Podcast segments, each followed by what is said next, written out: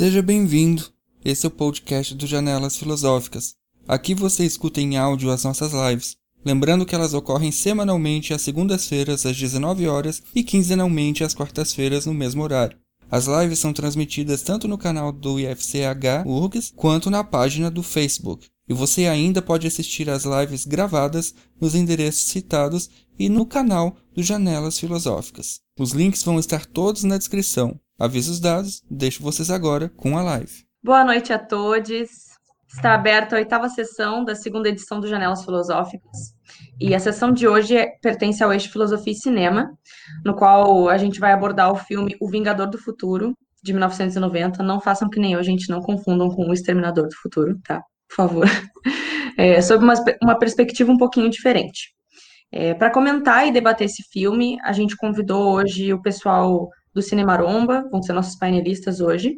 E entre eles, a gente está aqui com a Tayane Wagner, mestre e doutoranda em filosofia pela URGS, Marloren Miranda, doutora em filosofia pela URGS, o mestre Nicolas Friedrich, também doutorando em filosofia pela URGS, e o doutor em filosofia pela URGS, Rafael Bittencourt.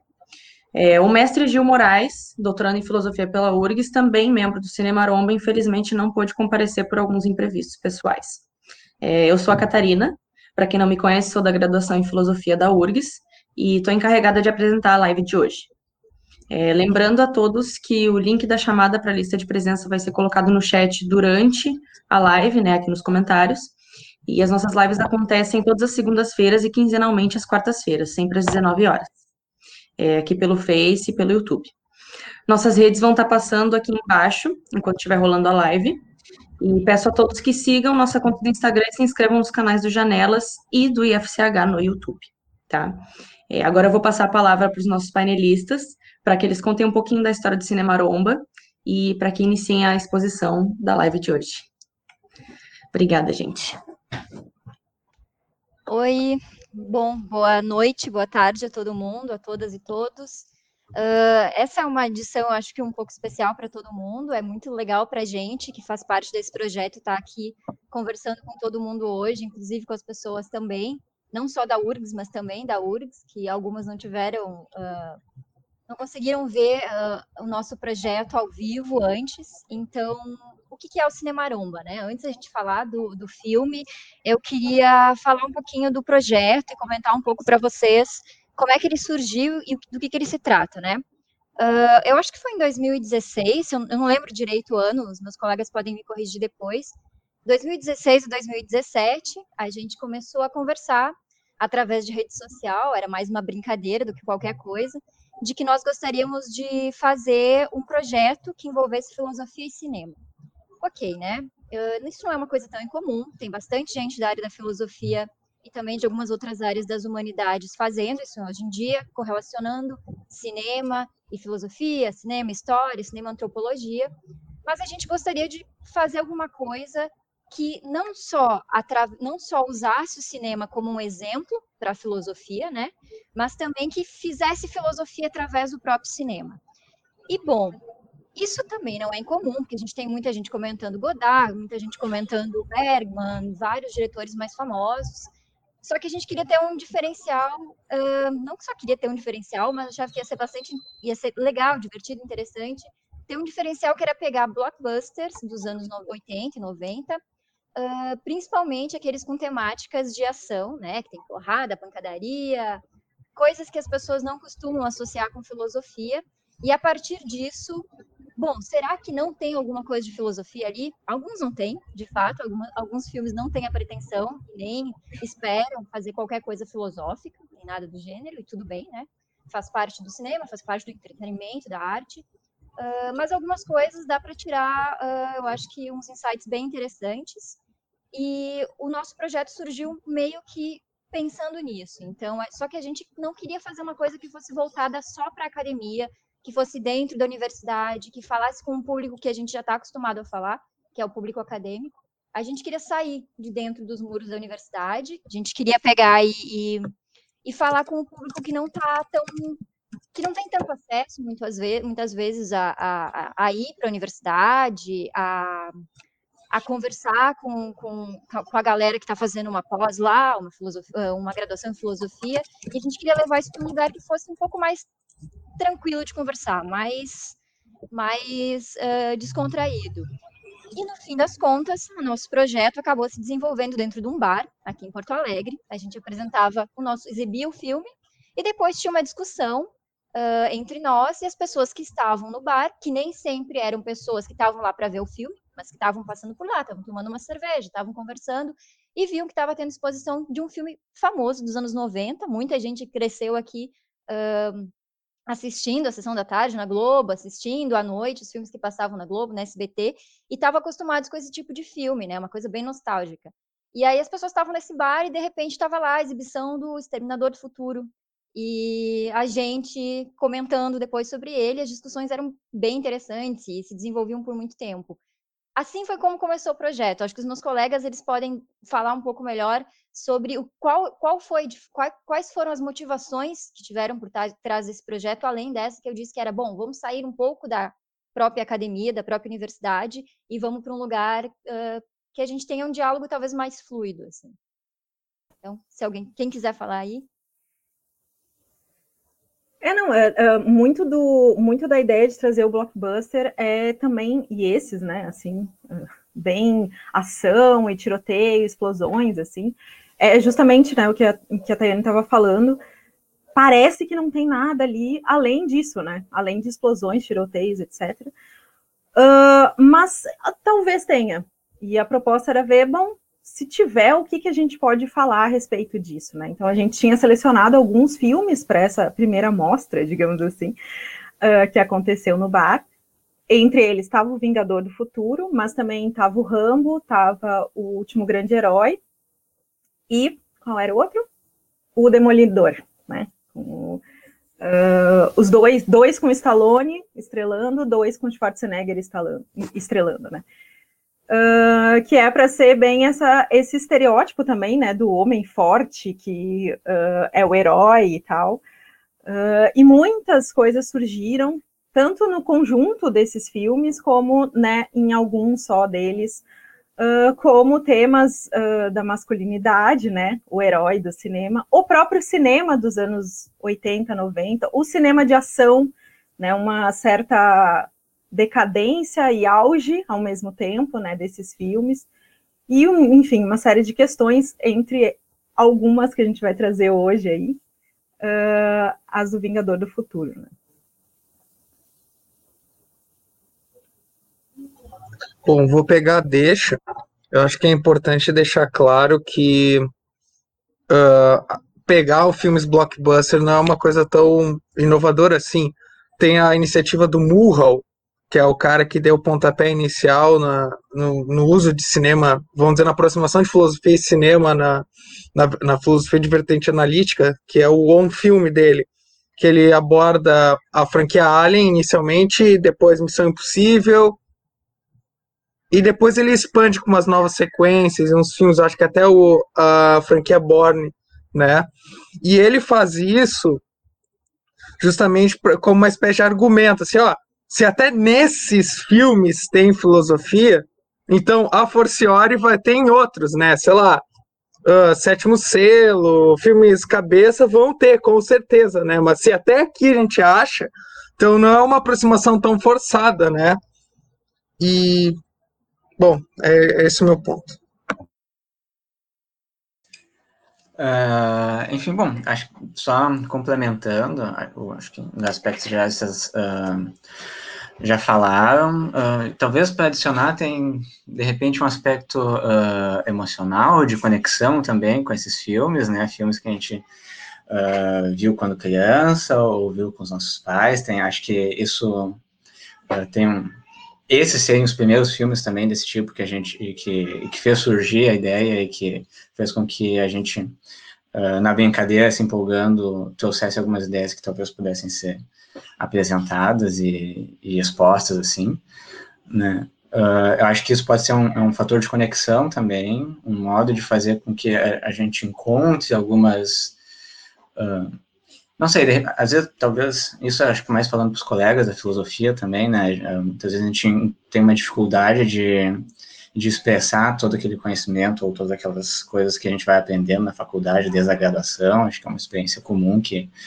depois de um tempo estudando, a gente perca um pouco a habilidade de voltar e tentar como é que eu cheguei até aqui e tal, e estabelecer uma conexão com quem não faz filosofia, ou não tem esse tipo de engajamento que a gente tem, né, esse engajamento acadêmico, um, e tomar esses, esses, uh, esses filmes que parecem, que não, que não parecem se propor a isso, acho que o Total Recall é um filme que, de alguma medida, ele se propõe a isso, ele tem uma profundidade, enfim, a gente vai falar sobre isso depois, né, mas talvez para muita gente é um pouco inesperado e tal, uh, é um exercício também, talvez, próprio, né, que nos permite uh, criar uma conexão com uh, um ambiente não acadêmico, um exercício também para nós mesmos de, de conseguir uh, visualizar e expressar aquilo que a gente estuda e algumas habilidades que a gente desenvolve, né, tô falando, enfim, acho que eu, comecei a ler os filmes como eu comecei como eu lia uh, as obras da minha tese assim de, de ir nos detalhes e tentar remontar e,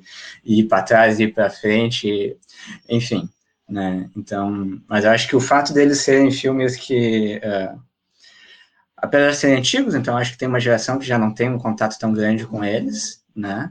Mas uh, fazem parte um pouco da nossa geração da geração um pouco anterior mas faz, tem essa conexão eles são um objeto oportuno, assim, de, de fazer esse diálogo e, essa, e esse exercício. Enfim. É. Sim, essa ideia de juntar as duas academias, né? A academia da maromba, lá do, do Schwarzenegger e do Stallone bombados, e essa academia nossa, né? Um ambiente acadêmico. Mas também de trazer uh, isso para outros lugares, de pensar, bom, talvez vocês que estão aí na plateia, vocês que estão assistindo o filme, vocês que estão discutindo com a gente, vocês que estão vendo a live agora, é, também consigam fazer filosofia, né? Não é só a gente. Né? Então, acho que também, além de, de um certo treino nosso mesmo, de como fazer essas coisas, uh, também é interessante levar isso é, criar a oportunidade de que outras pessoas também né, possam tentar filosofar através de filmes, né? não necessariamente alguém que esteja dentro da filosofia ou dentro da academia em geral. Eu acho que o, o paralelo das duas academias é que acaba que a gente é, a gente é uma espécie de fisiculturista do intelecto, né? A gente tem essas habilidades que são ordinárias ou deveriam ser, né? Não são num país tão desigual quanto o nosso, né? Interpretação de texto, alfabetização, mas a gente desenvolve isso numa potência tal que a gente é tudo aqui assim, travadão, né? Então, eu acho que o exercício do cinema rumba também é um exercício de tentar voltar ao ordinário, né? Assim, filosofia não é só filosofia acadêmica, é uma habilidade geral, assim, humana, presente no cotidiano, sei lá. Uh, enfim, isso é um ponto teórico já, mas eu acho que é um bom exercício também para a gente perder certos vícios, né? Assim, a gente tá num meio que a gente não vê como a nossa própria linguagem é viciada, ou a gente tem certos tiques. Aprender a dialogar é uma coisa que a gente aprende, aprende, por exemplo, nesses contatos com um público não acadêmico, por exemplo. Enfim. E também eu acho que a gente comentou sobre isso agora na última vez que a gente conversou antes aqui da live, sobre a filosofia como um trabalho comunitário, né? Como um trabalho colaborativo, em que a gente não faz isso sozinho. Que, bom, a gente está bastante acostumado, quem é da, quem é da filosofia dentro da academia está acostumado a ficar lá no seu, na biblioteca, na sua casa, pensando, escrevendo negócio, e não tem uma, não costuma ter uma troca muito direta entre pessoas de dentro da filosofia mesmo, que dirá de pessoas que não são da academia. Então, quando a gente pensou em fazer esse, a gente começou a pensar no projeto e a gente resolveu levar ele, por exemplo, para um bar, a ideia também era, né, que a gente conseguisse conversar sobre filosofia e fazer filosofia entre nós, em conjunto e com as pessoas que estavam lá dando seu feedback durante o filme. Eu acho que isso é uma parte bastante interessante e profunda, assim, do, do, do projeto e de tentar fazer filosofia em outros lugares. Em outros lugares e com outras pessoas, né? Não necessariamente só com discutir entre os pares, né? Que é uma coisa super comum. Se acontece, se a gente discute, é com alguém que sabe mais ou menos a mesma coisa que a gente, né? não com alguém que não tem a menor ideia do que a gente está falando. Então, é, é, interessante também mudar esse, uh, esses interlocutores, né? Talvez a gente possa fazer o exercício de passar para o filme já? Ou não sei se vocês têm alguma coisa ainda a acrescentar sobre o projeto. Qualquer coisa a gente, acho que a gente pode ir acrescentando né, ao longo do ao longo da discussão. De repente, se alguém tiver alguma colocação, alguma pergunta, coloca no, nos comentários que passam para a gente, né? É, não precisa esperar o final para fazer as perguntas e fazer os comentários. Dá para ir deixando ali no YouTube agora, já no Facebook, no YouTube agora, que a gente vai tendo acesso a eles aqui, vai comentando e respondendo enquanto a gente for falando do filme mesmo, tá bom? Olhando aqui, o Jonatas, ele falou que o filme já foi comentado nos idos de 99 e 2000 pelo professor Claudet. É, isso aí. Bom, nem ideia. Eu ainda, eu ainda era um toco.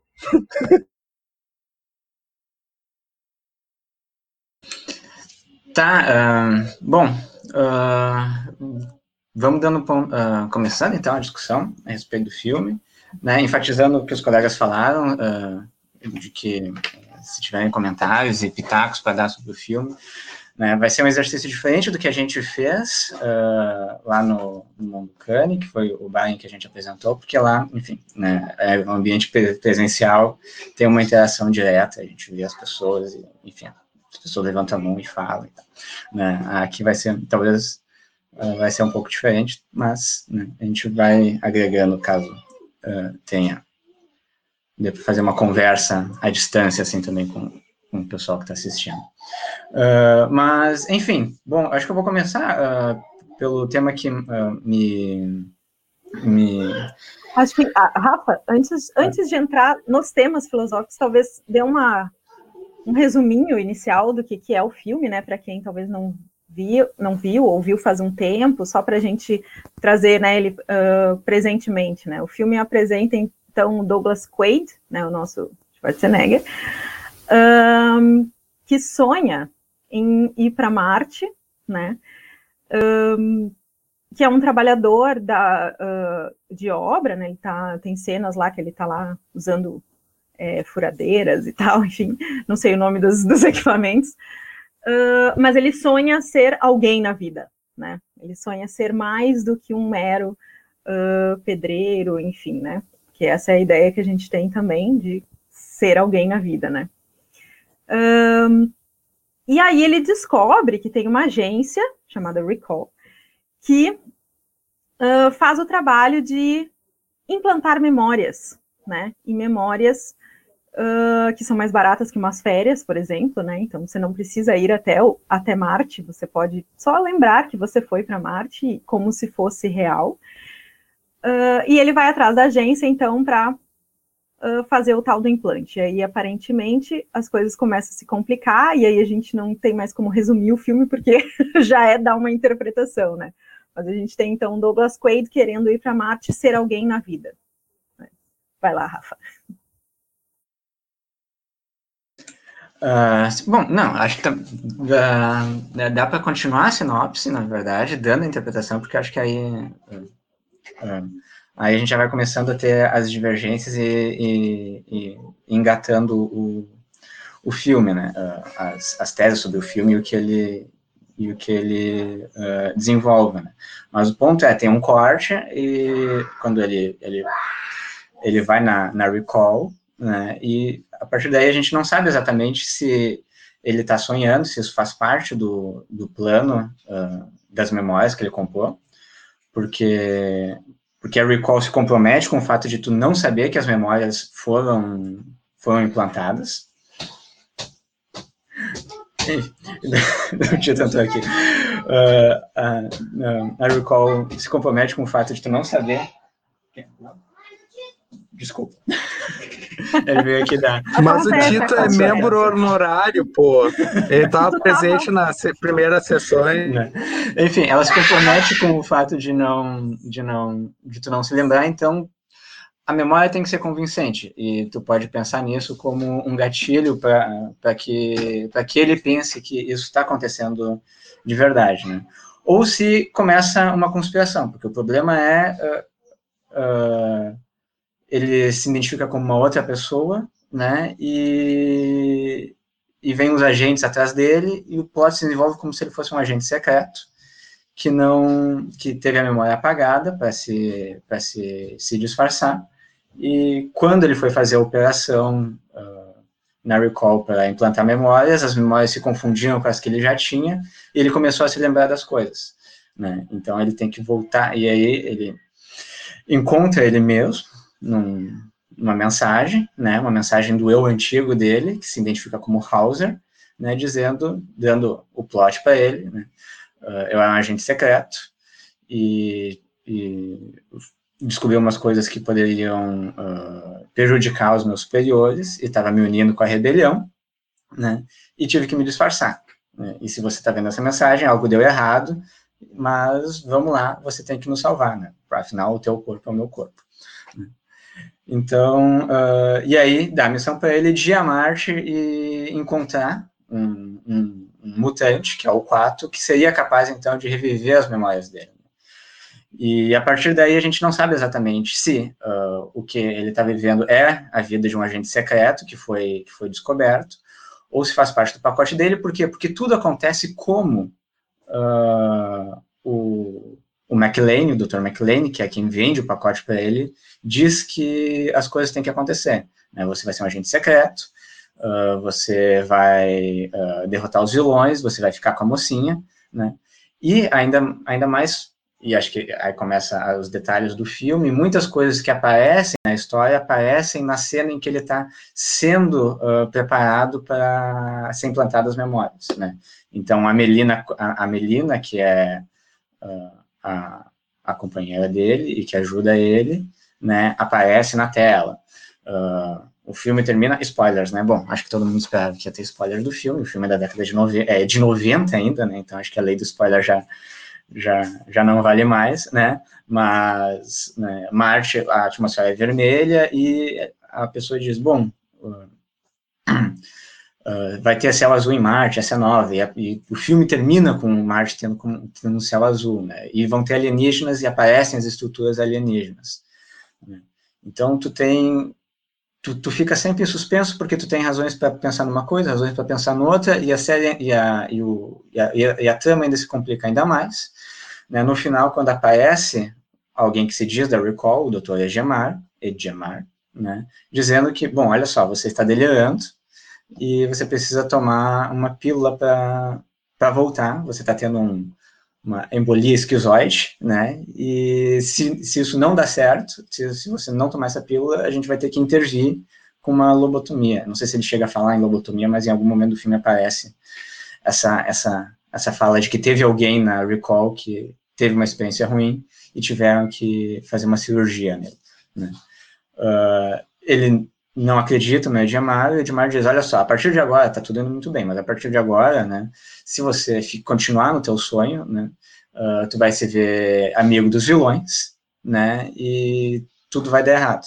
E, de fato, em seguida, ele se vê amigo dos vilões.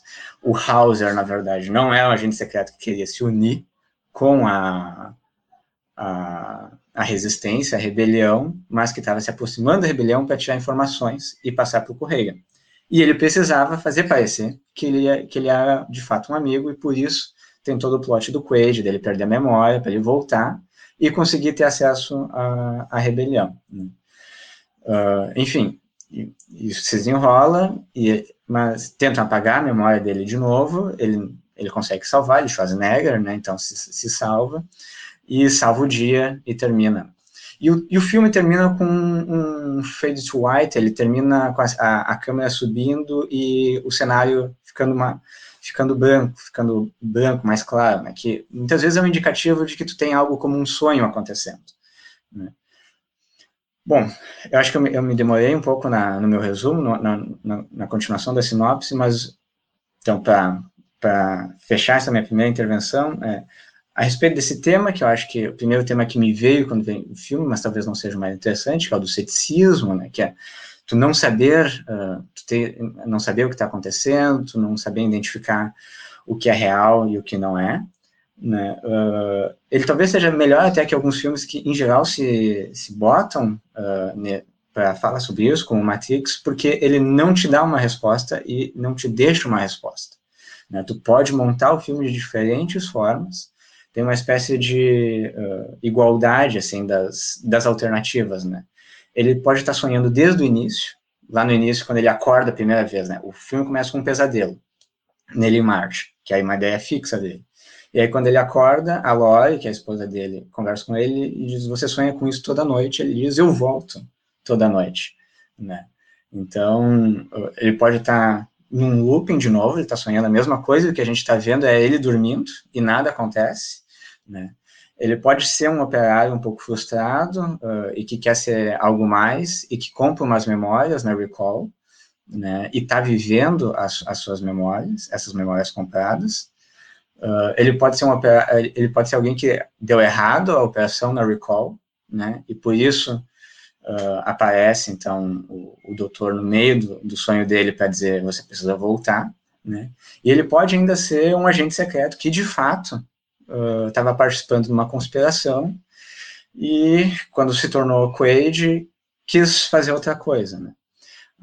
então tu tem uma uma uma pluralidade de perspectivas sobre o filme e tu não consegue se decidir, o personagem não consegue se decidir, e nós, como espectadores, bom, a gente, a gente tem que ficar, eu acho que a boa percepção do filme é ficar navegando entre essas diferentes interpretações, porque o filme é, parece que igualmente aberto a todas elas, assim.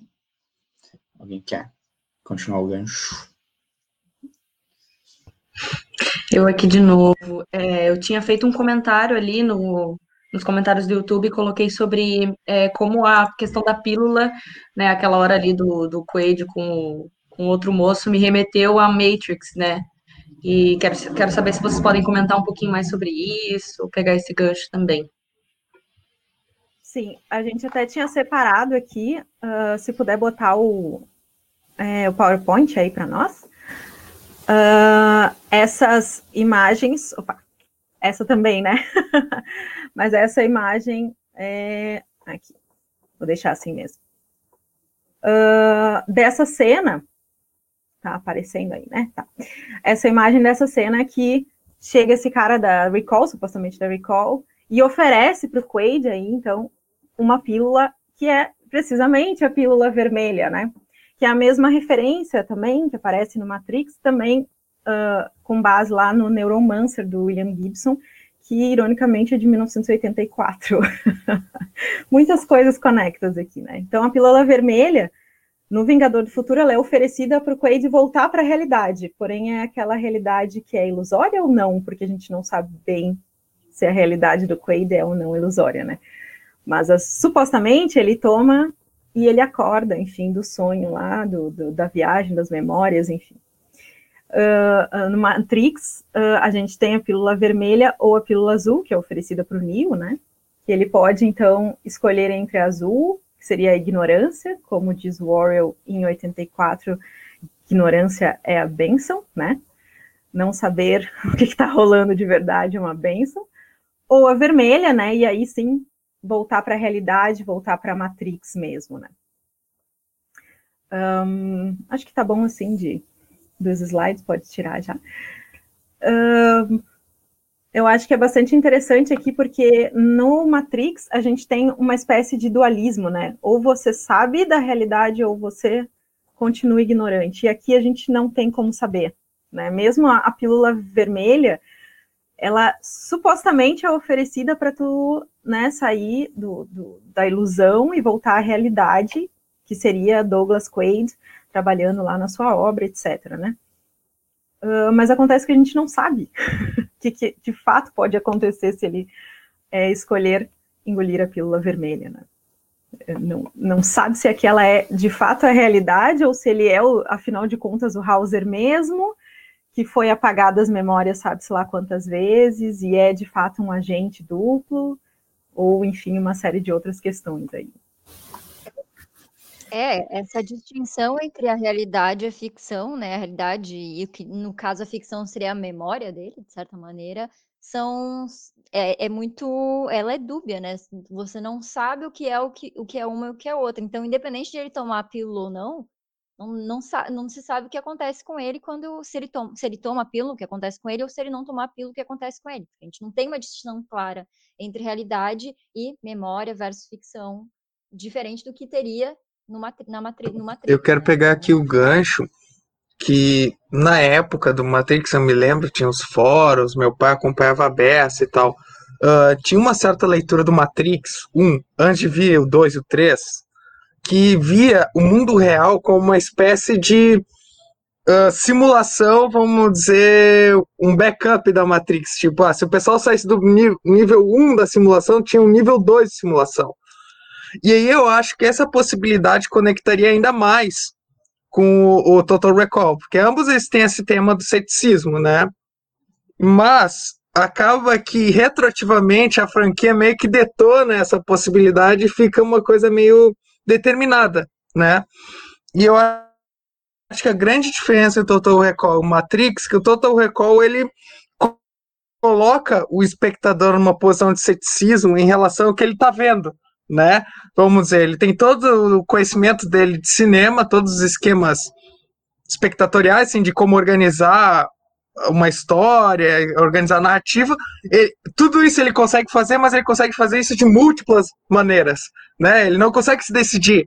Então eu acho que seria um cenário, e eu acho que o Rafael pode esclarecer, um cenário meio ceticismo antigo, né? Ele tem, ele fica suspenso, vamos dizer, a, a, as múltiplas alternativas elas não são decididas, né? Ele tem várias e parece que essa é a leitura interessante do filme, né? Não é abraçar uma possibilidade, mas tentar fazer essa sobreposição de leituras, né? E eu acho que esse lance da sobreposição tem aparece já na sequência de créditos, naqueles letreiros que vão deixando aquele rastro que vão sobrepondo. Mas enfim.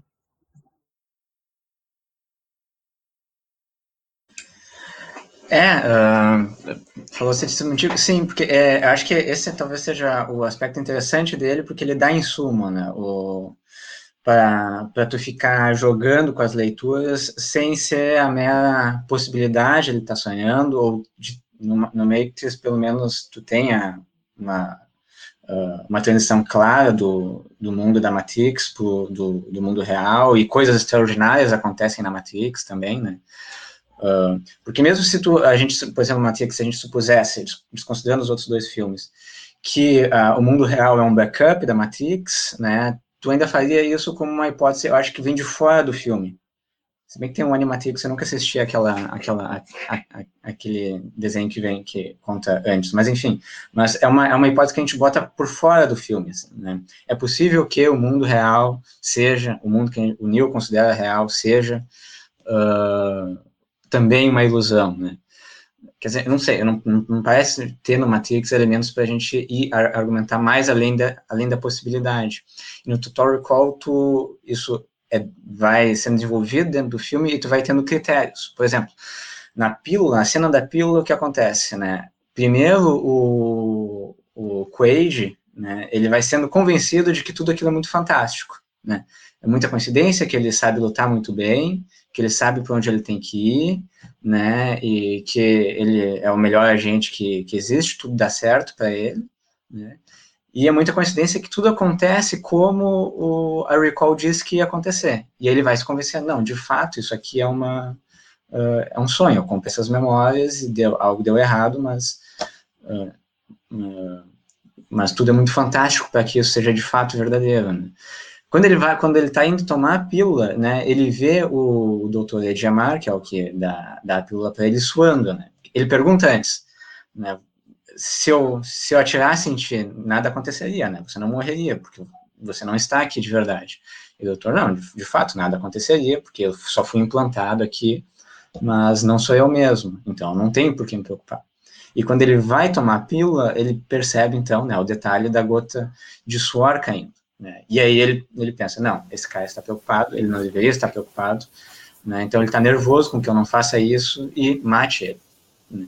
Então, tu ainda tem critérios internos, ele te dá critérios internos para ir escolhendo as tua, a, tua, a tua leitura, né? Uh, então, nesse caso, uma reação física que ele não consegue controlar, algo uh, extra-cognitivo, por assim dizer, seria mais forte que, que a pessoa que está ali na frente, indica, não, isto é uma situação real. Ele está preocupado de verdade, então, né, eu não estou sonhando.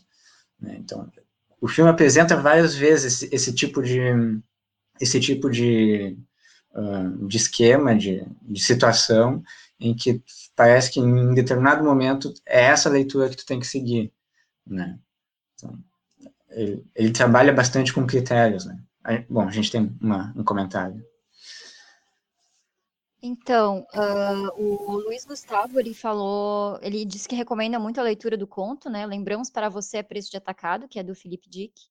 Só, uh, a, gente, a gente, eu li o, o, esse conto há um tempo atrás, ele é um conto de 1966, se eu não me engano, e a temática é a mesma, né? A gente tem um. um, um aí, no, no caso, não é um operário, mas é um funcionário público, se eu não me engano, que tem o desejo de ir para Marte. O nome dele não é Quaid, acho que é Quail, se eu não, também, se eu não me engano, e ele quer ir para Marte. E a, a, temática, né, é a mesma e a inspiração, inclusive, para esse filme e para o filme de 2012, que a gente tem um, um remake de, do, do Total Recall, que foi feito em 2012.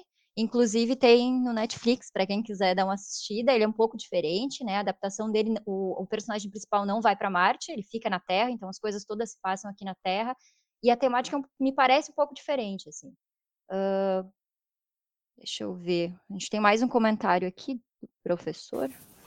É, só falando que uh, o, o, conto, assim, pessoalmente, uh, eu acho que os contos do Philip Dick são melhores do que as novelas. Blade Runner, por exemplo, é muito melhor do que o livro, muito melhor do que Ovelhas Sonham com, uh, com não sei o que, elétricos, não me lembro, não lembro nem o título, né? uh, mas esse conto é bem divertido, mas eu fico com a impressão que no conto não tem tanto uh, esse benefício da dúvida que esse filme de 90 tem. Para mim, o filme de 2012 também não tem. Fica muito claro, eventualmente por algumas cenas, talvez. Uh, sonham com ovelhas elétricas, exatamente. Não são as ovelhas que sonham, mas os androides. Uh, mas um, fica muito claro, tanto no texto do, do Philip e, quanto no, no filme de 2012, que era mesmo Hauser que tinha tido a memória apagada. E o filme de 90, ele deixa isso em suspenso o tempo todo. Tem horas que tu tá comprando que é o Hauser, daqui a pouco, como o Rafa falou, surge um outro elemento dentro do filme que te faz duvidar, bah, talvez não seja. Ah, mas isso aqui o cara disse antes que ia acontecer, como ele sabia que isso ia acontecer, né? Esse tipo de coisa, assim. E para mim o filme de 90 é melhor do que o conto e melhor do que o de 2012. Vou pegar o gancho aqui então da Marloren dizendo que o filme é melhor que o conto uh, da pergunta do Luiz, né? Uma questão externa, eu não acho que seja externa. Filmes que são adaptações de livros empobrecem ou ampliam os significados potenciais do original? Isso é respondido caso a caso, né? Eu acho que depende.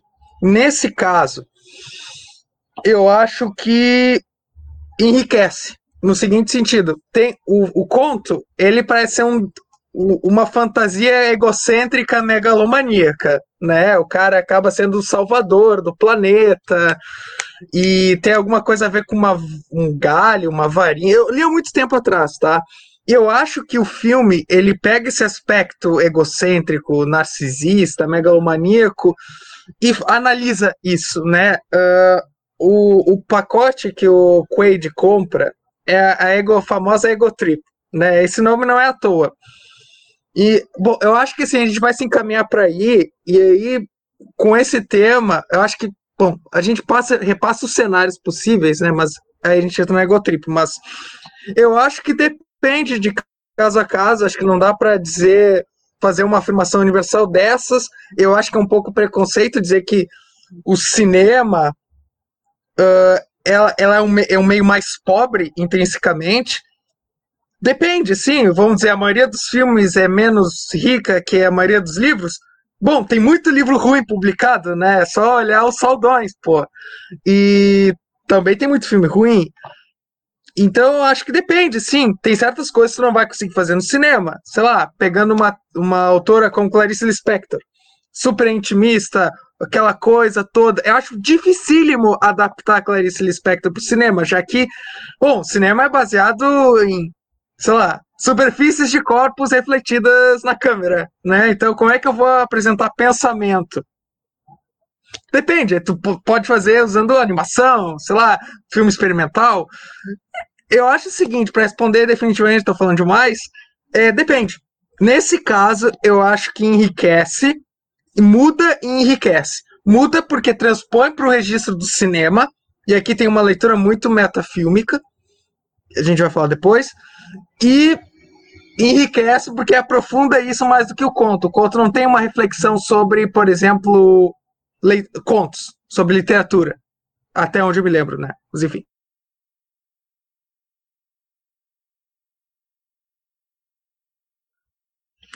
É, a gente tem um comentário do, do professor Jonatas sobre. Lembro, inclusive, de um comentário dele, do professor Claudet, no sentido de que deveríamos relevar a violência gratuita do filme para atentar aos temas filosóficos.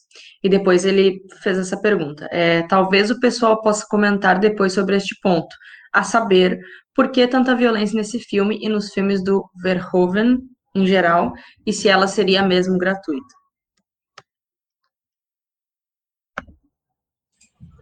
Ah, uh, bom, eu não vou, eu não vou, desculpa. Não, tá fala aí, ô, Rafinha, desculpa. É, eu, eu, eu, não ia, eu não ia responder exatamente a, a a pergunta, porque eu, eu realmente não, não sei, mas é, como uma curiosidade, o filme era para ser ainda mais violento, né? E eles, eles diminuíram a violência do filme, uh, mudaram enquadramentos e tal, para que ele pudesse ser assistido, a classificação indicativa deles fosse para que menores pudessem assistir com os seus pais, né? Uh, não sei exatamente por que ele é, ele é tão ele é tão violento, né? Mas de fato eu acho que tem que tem que uh, uh, relevar esses aspectos que aparecem, uh, a, a, sangueira e tudo mais, porque é, é, são, as, são as outras coisas nele que, que vão se desenvolvendo que, que dão a, a, a reflexão, né? Eu, eu, eu, de fato não cheguei para pensar se poderia encaixar a, a violência gratuita como uma, uma, uma Eu tenho, eu tava matando aqui enquanto a gente estava cozinhando a, a pergunta do Jonas. Eu acho que tem duas coisas aí. Primeiro, uh, eu vou chutar, eu vou já dar o, o um pouco o teor metafílmico da nossa leitura, que uh, essas memórias enlatadas da Recall, elas são uma alegoria pro próprio cinema hollywoodiano, né? Assim, o cinema hollywoodiano também é uma espécie de memória enlatada. O cinema é uma espécie de máquina da experiência do Nozick, né? Entra ali, tu esquece da tua vida, tu tem memórias que não são as tuas, mas para aquele momento, sei lá, atrás da identificação com os protagonistas são as tuas, vamos dizer, de segunda mão, mas enfim. Uh, eu acho que, em primeiro momento, a, a violência extrema desse filme ela. Eu não sei dizer dos, dos filmes do Verhoeven em geral, só me lembro do Robocop, é gore pra cacete. Bom, gore, gore demais. E. Mas eu acho que assim, tem um aspecto reflexivo, né? Assim, tipo. Quando é que é Canja Aluguel? 94? Sei lá. Eu acho que tem um aspecto meio profético aí nessa violência, assim, tipo. Uh, a violência começa a fazer parte do cinema, né? As pessoas vão no, ao cinema para ver violência. Então, é, isso faz parte das memórias enlatadas das pessoas que vão ao cinema. Mas eu acho que tem um, um outro sentido mais interessante, que é, bom, o que, que é o gore, né? É ver corpo estraçalhado. e, e, eu acho que parte do, do apelo do gore, além do nosso sadismo, e, bom, tem o aspecto do sadismo, mas eu acho que tem um papel aqui para relembrar da nossa finitude, ok? A gente, a gente é corpo, né? E enquanto, gente, enquanto corpos, a gente está sujeito a ser estraçalhado, virar uma meleca de sangue, tripa e ossos. Infelizmente, né? É uma coisa que sempre me assusta quando vou atravessar a rua. Mas eu acho que esse, esse aspecto da violência relembra da nossa fragilidade que é uma antítese direta à imagem onipotente do herói de ação, né? Sei lá, tu não consegue imaginar, apesar de o filme começar com o Schwarzenegger virando aquela coisa zoiuda, uh, é, é, difícil imaginar o Homem de Aço, vamos dizer, acho que tem, Iron Man, eu acho, tem um documentário até com esse nome, virando uma meleca, né? Um, uma paçoca de sangue, tripas. Então, é uma antítese com essa uh, esse ideal de masculinidade dos filmes de ação e também entra na questão da ego trip, né? Vamos dizer, esse, um outro, uma outra questão do filme, né? Da, da identidade pessoal, da atividade, mas enfim, tô falando demais. Não, é, eu queria só reforçar o que o Nicolas está dizendo, com essa questão do cinema, porque isso, assim, não é gratuito, né? Isso tem imagens o tempo todo no filme, né? Se puder colocar os slides para nós de novo, a gente é permeado diversas cenas por constantemente por telas, né? Então, telas estão em tudo que é lugar nesse futuro de 2084, se não me engano. Uh, bom, já no presente, né? A gente está se comunicando por telas, fazendo a live por telas, falando no celular, computador, etc. Mas uh, aqui no filme isso aparece, ele está vendo TV, é a tela, depois a janela, me o mesmo, a mesma tela também é uma janela, que é uma janela fake, né? uh, ele está no, no trem, no metrô, e tem muitas telas. Quando ele descobre a recall, aí quando ele volta, já, já sabe do, do implante, já está sendo perseguido de novo a tela. E a gente tem essa passagem, por exemplo, é, dele passando no metrô, na primeira vez que ele passa no metrô, também por uma tela aqui de raio-x, né? Um, e aqui também, quando ele vai uh, colocar essas memórias dele, também a tela, e isso está constantemente, as pessoas se comunicam por telas, enfim, é uma, uma série de questões aí, uh, de formas em que isso aparece, né? Esse reforço do você está vendo e a gente está vendo uma tela, né? A gente está vendo o filme na tela, né? Então, esse reforço da tela constantemente aqui. Pode tirar já o, o slide. Obrigada. Uh, eu ia só comentar essa pergunta do Jonatas, uh, pegando o gancho com o Nicolas mesmo, porque os filmes do Verhoeven, eles têm bastante esse negócio de violência, também muito a questão da nudez, e, e, em alguns filmes a questão do sexo ela tá bem presente, né? A gente pega o Robocop, que o Nicolas falou, ele fica o tempo todo aparecendo, é, é um filme trash, né? Ele tem muitas cenas de coisas nojentas e, bom, essa parte mais humanesca do ser humano. Uh, um dos últimos filmes do diretor, que é o L, uh, não sei se alguém já viu aqui, mas ele é um filme muito pesado, é um filme muito forte, que é muito diferente desses filmes da década de 90, dessas trecheiras uh, de porrada, né, Robocop, Exterminador aqui, mas ele é um filme que, bom, a gente tem uh, uma questão de violência, uma, de, uma questão de estupro, né, e, uma, e questões de violência que são o tempo todo trazidas a, de uma maneira assim muito tangente, muito forte. O, outros filmes eh, dele também, ainda da década de 90, início de 2000, isso acontece. E eu acho que, como o Nicolas falou, não é uma questão de, nem de violência gratuita, nem de nudez ou de conotação sexual gratuita. É uma coisa meio Bom, isso faz parte do ser humano. A gente ainda não aprendeu, a gente não aprendeu a lidar com isso do melhor jeito possível em sociedade, e isso acaba vindo, às vezes, numa sociedade meio corrompida da pior maneira possível. E também tem uma questão sempre entre de, de personagens femininas que eu acho que são muito fortes dentro dos filmes dele.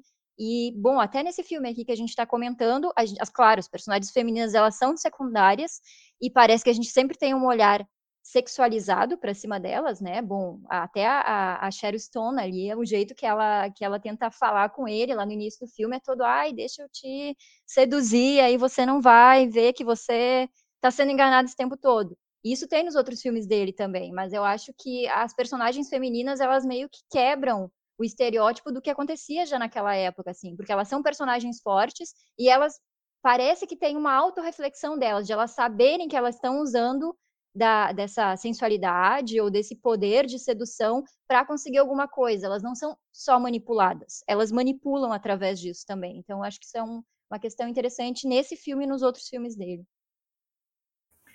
E uma coisa só, lembrando dos outros filmes marombas que a gente comentou, essa questão da crítica do cinema mesmo, ela está presente praticamente em todos. Acho que só, talvez não no Rambo, não me lembro exatamente, mas acho que não no Rambo. Mas no último Grande Herói, toda a questão é a metalinguagem, né, do cinema de ação dos anos 80, 90. Uh, o gurizinho ganha um ticket que ele entra para dentro da tela, né, para ser bem redundante mesmo, entra dentro da tela do cinema e vive o filme. Depois eles saem para a realidade, então tem esse jogo com realidade ficção também aqui. Uh, e no próprio Demolidor, a primeira coisa que aparece, né, a primeira tomada do filme é o letreiro de Hollywood pegando fogo. Né? Então, num futuro não tão distante, uh, 96, né, no caso já é passado, talvez Hollywood já tenha pego fogo, não sei. Mas isso é uma questão presente nesses, nesses filmes também, né, eles, eles, não todos, claro, mas uma boa parte desses filmes se coloca a questão disso que a gente está fazendo agora, né? Isso, esse filme de ação é ação, é ficção científica, mas, mas e também é um filme. Vamos pensar também sobre isso, né? Acho que o Vingador é, pensa, tirando o Last Action Hero, né, o, o último grande herói que é o, é o mesmo, acho que o Vingador do Futuro faz isso com essa questão das telas, é incessante, tem uma hora que chega, tá, já entendi que as pessoas se comunicam por telas, se veem por telas, tudo é tela, tudo é tela. Né? Então, isso está presente lá também nos outros filmes, né? Uh, eu acho que dá para fazer um paralelo também uh, do Vingador do Futuro, Total Recall, com o, o Tempos Modernos do Chaplin. Uh, pelo menos, eu não sei se é muito forçado, mas associei aquele trono, especialmente da, da segunda versão lá no, no final, com a cadeira da. com o, o feeder, sei lá, o comedouro automatizado do, do tempos modernos, né? É como se a memória implantada é uma alegoria para um filme hollywoodiano, é como se o Hollywood alimentasse os sonhos e esperanças das pessoas, né? E eu acho que isso tem muito a ver com. Bom, eu vou puxar o gancho pro próximo assunto. De repente eu posso fazer a lista dos cenários no final, os cenários possíveis. Eu fiz uma lista aí, pelo menos 11 possibilidades de leitura do filme, mas Uh, eu acho que esse filme, ele é. Pre... Assim, o Quaid, supondo que ele é esse operador de britadeira, ele diz: Ah, eu quero fazer alguma coisa, eu acho que tem mais pra vida além do, do que, sei lá, fazer buraco no chão e ter a Sharon Stone como esposa, né? Pouca coisa. Uh, uh, ele fala isso, e o que, que ele idealiza, né? Ele, para responder isso, ele compra o pacote da Ego Trip. E a Ego Trip é exatamente exatamente, vamos dizer, os, parece que os sonhos dele correspondem exatamente a viver um filme. Né? Assim, é como se as esperanças e a sua própria ideia de boa vida tivesse condicionado, alimentado pela fantasia do cinema. Né? E eu acho que esse é um bom gancho para a gente discutir.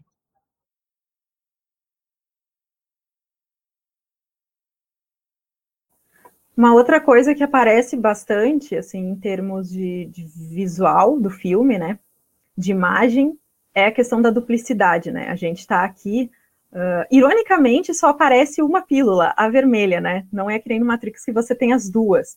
Mas o filme se encarrega de insistir na questão do duplo, né? Então a gente tem o Hauser e o Quaid, a gente tem e, e, o Quaid que, que é o Hauser que era um agente duplo que traiu, né? Então é, tem uma duplicidade em cima da duplicidade aí, né? Uma sequência de, de duplos, né? Mas não só, né? A gente tem outras outros duplos, se puder colocar aí de novo os slides. Uh, eu separei algumas cenas, né? A gente tem aqui duas telas de novo, né? Mas a gente está lá, lá atrás o cara, né? Falando e aqui uh, de novo ele. Então ele aparece duas vezes na mesma tela, né? A gente tem aqui a, Sharon Stone, que, que não é suficiente para o Quaid, como disse o Nicholas, treinando, é, então, tênis em casa e tal, e um holograma de uma outra pessoa, né? Enfim, mas duas vezes, e elas fazem o mesmo movimento, né? A gente tem aqui o Quaid, que já, já, já sacou que ele, que ele talvez seja o Hauser, né, olhando para a tela e para um, um, um espelho aí, né, o ele mesmo espelhado, e aqui atrás a gente tem um outro espelho, isso também aparece várias vezes nessa sequência, uh, que tem esse espelho que, que mostra o espelho de trás com uh, esses esses duplos do Quaid, né? Aí de novo, né? O, o carinha que está falando com ele, aqui o espelho, e ele se olhando no outro espelho de trás, né? Uh, aqui quando ele quando ele usa o holograma, né? Que para mim é, lembrou muito esse meme aqui, desculpem, eu tive que fazer essa piada. que é o meme do Homem-Aranha, ele olhando para si mesmo, né? Enfim.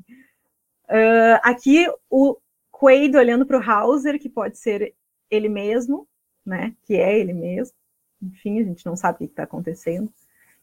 Mais uma vez a questão das telas de novo aqui, telas duplas, isso também é muito usado, né, no filme. Uh, os vilões aí conversando entre si, os vilões também têm seus duplos, né? Aparecem duas vezes. E a gente tem uma sequência nessa primeira passagem, nessa, nos primeiros 40 e poucos minutos do filme, uh, a gente tem uma sequência meio repetida. Então a gente tem uma duplicidade da própria narrativa sobre si mesma. Antes ele aparecer na Recall, algumas coisas acontecem. Ele entra no metrô, vai até lá, enfim. Uh, e depois ele é perseguido pelos, pelos agentes e tal. E quando ele sai da recall, ele faz o mesmo caminho, e a câmera se posiciona nos mesmos lugares, né? Então, a gente tem essa passagem pelo, pelo, pela tela de raio-x, e a gente tem uma segunda passagem uh, pela tela de raio-x. Inclusive, nessa parte, ele quebra a tela. Isso é, é interessante aqui, vou deixar depois para pessoal comentar essa quebra da tela aí. A gente tem uma primeira vez antes da recall, ele olhando para as TVs e descobrindo o que, que é a recall, né, a possibilidade de implantar as memórias, e depois, quando ele, então, está uh, sendo perseguido pelos carinhas, ele entra no mesmo metrô, e aí, de novo, tem a propaganda da recall, né, isso é constante aí no filme, essa, uh, nesses primeiros 40 minutos, essa, uh, esse retorno sobre si mesmo, né, do filme. A gente tem as luas de Marte, que são duas também, né, satélites aí, uh, ele reescrevendo o nome da Melina. Essas cenas com os espelhos, joga-se muito com os espelhos, né? A gente vê uh, o Hauser falando consigo mesmo, olhando para si mesmo com a questão do espelho. E aqui a gente tem essa cena que o cara vai oferecer, então, a possibilidade dele sair da, da Matrix. uh, e só ele aparece como duplo, né? E aqui também a própria Sharon Stone aparece duas vezes. E a gente tem mais um duplo, que é o é, Quato, né? que esse monstrinho, enfim, que salva todo, tem toda a verdade do filme, enfim. Pode tirar já o, o PowerPoint, obrigada. Uh, então é, é interessante que, que, toda não é só uma não é só alguém falando que a, sobre a possibilidade dele ser um agente duplo e dele uh, ser uma ter uma dupla identidade, mas o filme te mostra constantemente a possibilidade uh, dessa duplicidade, sem poder necessariamente escolher entre uma, uma delas, né?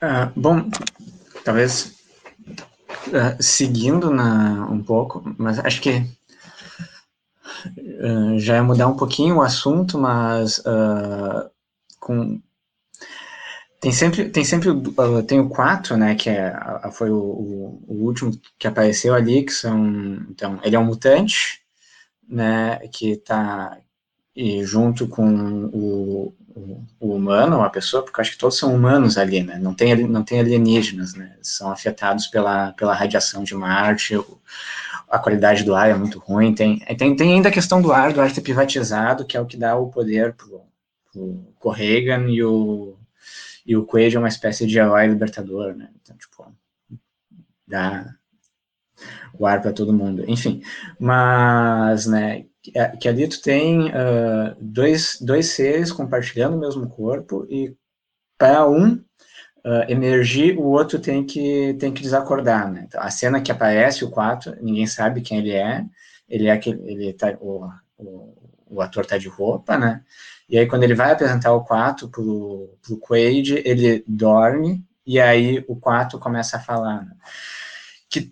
Espelha um pouco a relação que o Quaid tem com o Hauser, né? O Hauser, o Hauser seria quem? Então, só para recapitular, para quem uh, não não lembra muito bem do filme, ou não viu, o Hauser seria, se ele é verdadeiro, né, o, o agente secreto que está mancomunado com os vilões, né, e, a, e se torna Quaid, tendo sua memória apagada, para, né, tendo, sendo uma pessoa ingênua, né, se aproximar dos, da rebelião e descobrir onde está o quarto, né.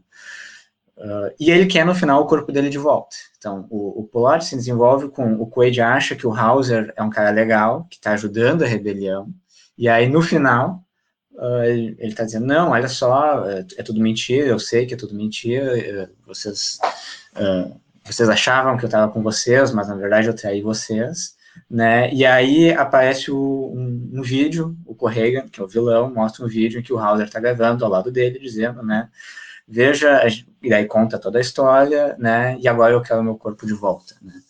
E aí o Quaid, o Quaid não quer mais ser o Hauser, né, e é, é, esse, essa relação dele com o Hauser, que a gente só vê numa tela também, o Hauser, a relação dele com o Hauser, eu acho que é uma coisa bem interessante, porque me parece que a primeira atitude dele, quando ele descobre o Hauser, quando ele, então, ele foge a primeira vez e acha a maleta com, com as indicações, é dizer, eu sou esse cara, né? Eu sou a continuação desse cara. Porque ele aceita a missão do Hauser. O Hauser diz, você tem, tem que ir até Marte, né? A gente está junto nessa. Então tem algo de continuidade, a gente compartilha o mesmo corpo, né? E, e compartilha os mesmos ideais, de repente, né? Tanto que aquela, aquela a, cena que a Marlowe mostrou ali, em que ele está copiando o nome da Melina, né, é para ele descobrir se foi ele mesmo que deixou a mensagem para ele. Né? Então, ele chega no hotel, o, o atendente diz que tem um, tem um recado para ele, e aí tá ali, fale com Melina, né? E ele, bom, tá numa conspiração, preciso saber se, sou, se, se fui eu mesmo que coloquei isso, e ele escreve, tem uma caligrafia, né? Aqui, remontando ao que a gente estava discutindo anteriormente sobre ceticismo, tem outra, é, tipo, é mais, uma, é, uma, é mais uma questão de critério, né? É mais um critério que eu utilizo para saber o que está acontecendo, né? E nesse caso, uma espécie de memória corporal, não sei como como chama isso, né?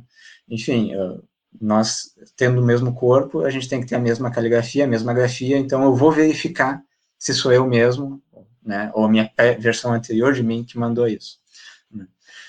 Uh, e quando, quando ele descobre que o Hauser é ruim, né? Então ele se decepciona com, com o Hauser naquele final, ele diz: Eu não sou esse cara eu sou outra pessoa, né? Ele tenta se justificar para Melina dizendo, não, ele queria uh, ferrar com vocês, mas eu não quero, né? Porque eu sou um cara legal. E aí tu tem uma espécie de ruptura, né? Uma disputa por quem precisa habitar esse corpo, né? E quem sou eu? Porque, bom, agora o Quaid, um, as memórias dele são, se as memórias dele são falsas, que é isso que a Lori, a Lori conta, né? Tipo, esses oito anos que você acha que viveu não foram oito anos, a gente está junto há seis semanas, né? Então, todas as memórias que você tem do casamento é tudo implantado, né? Então, tanto as memórias dele são falsas, como a versão prévia dele, né? Aquele que era que tava, que era aquele corpo, né? Uh, é um cara ruim, que ele não se reconhece como sendo si mesmo. Né? Então, ele precisa provar ainda e agir para dizer, e que é uma das mensagens do 4, né? O 4 de Jesus né? Não olhe para o passado, você é o que você faz e tal, né? Mensagens do biscoito da sorte, assim, mas, né, mas ele precisa, ele, ele precisa renegar uma espécie de versão prévia dele. Então, tu tem um, parece um novo critério para identidade pessoal aí, que é, não é este corpo, uh, não é uma espécie de continuidade psicológica, não é uma continuidade de memórias, porque ele procura o 4 para saber quem ele é, ele quer lembrar das coisas que ele fez, ou seja, ele quer voltar a ser o Hauser, ou entrar em, em harmonia com o Hauser, né, ele está querendo lembrar de tudo, né?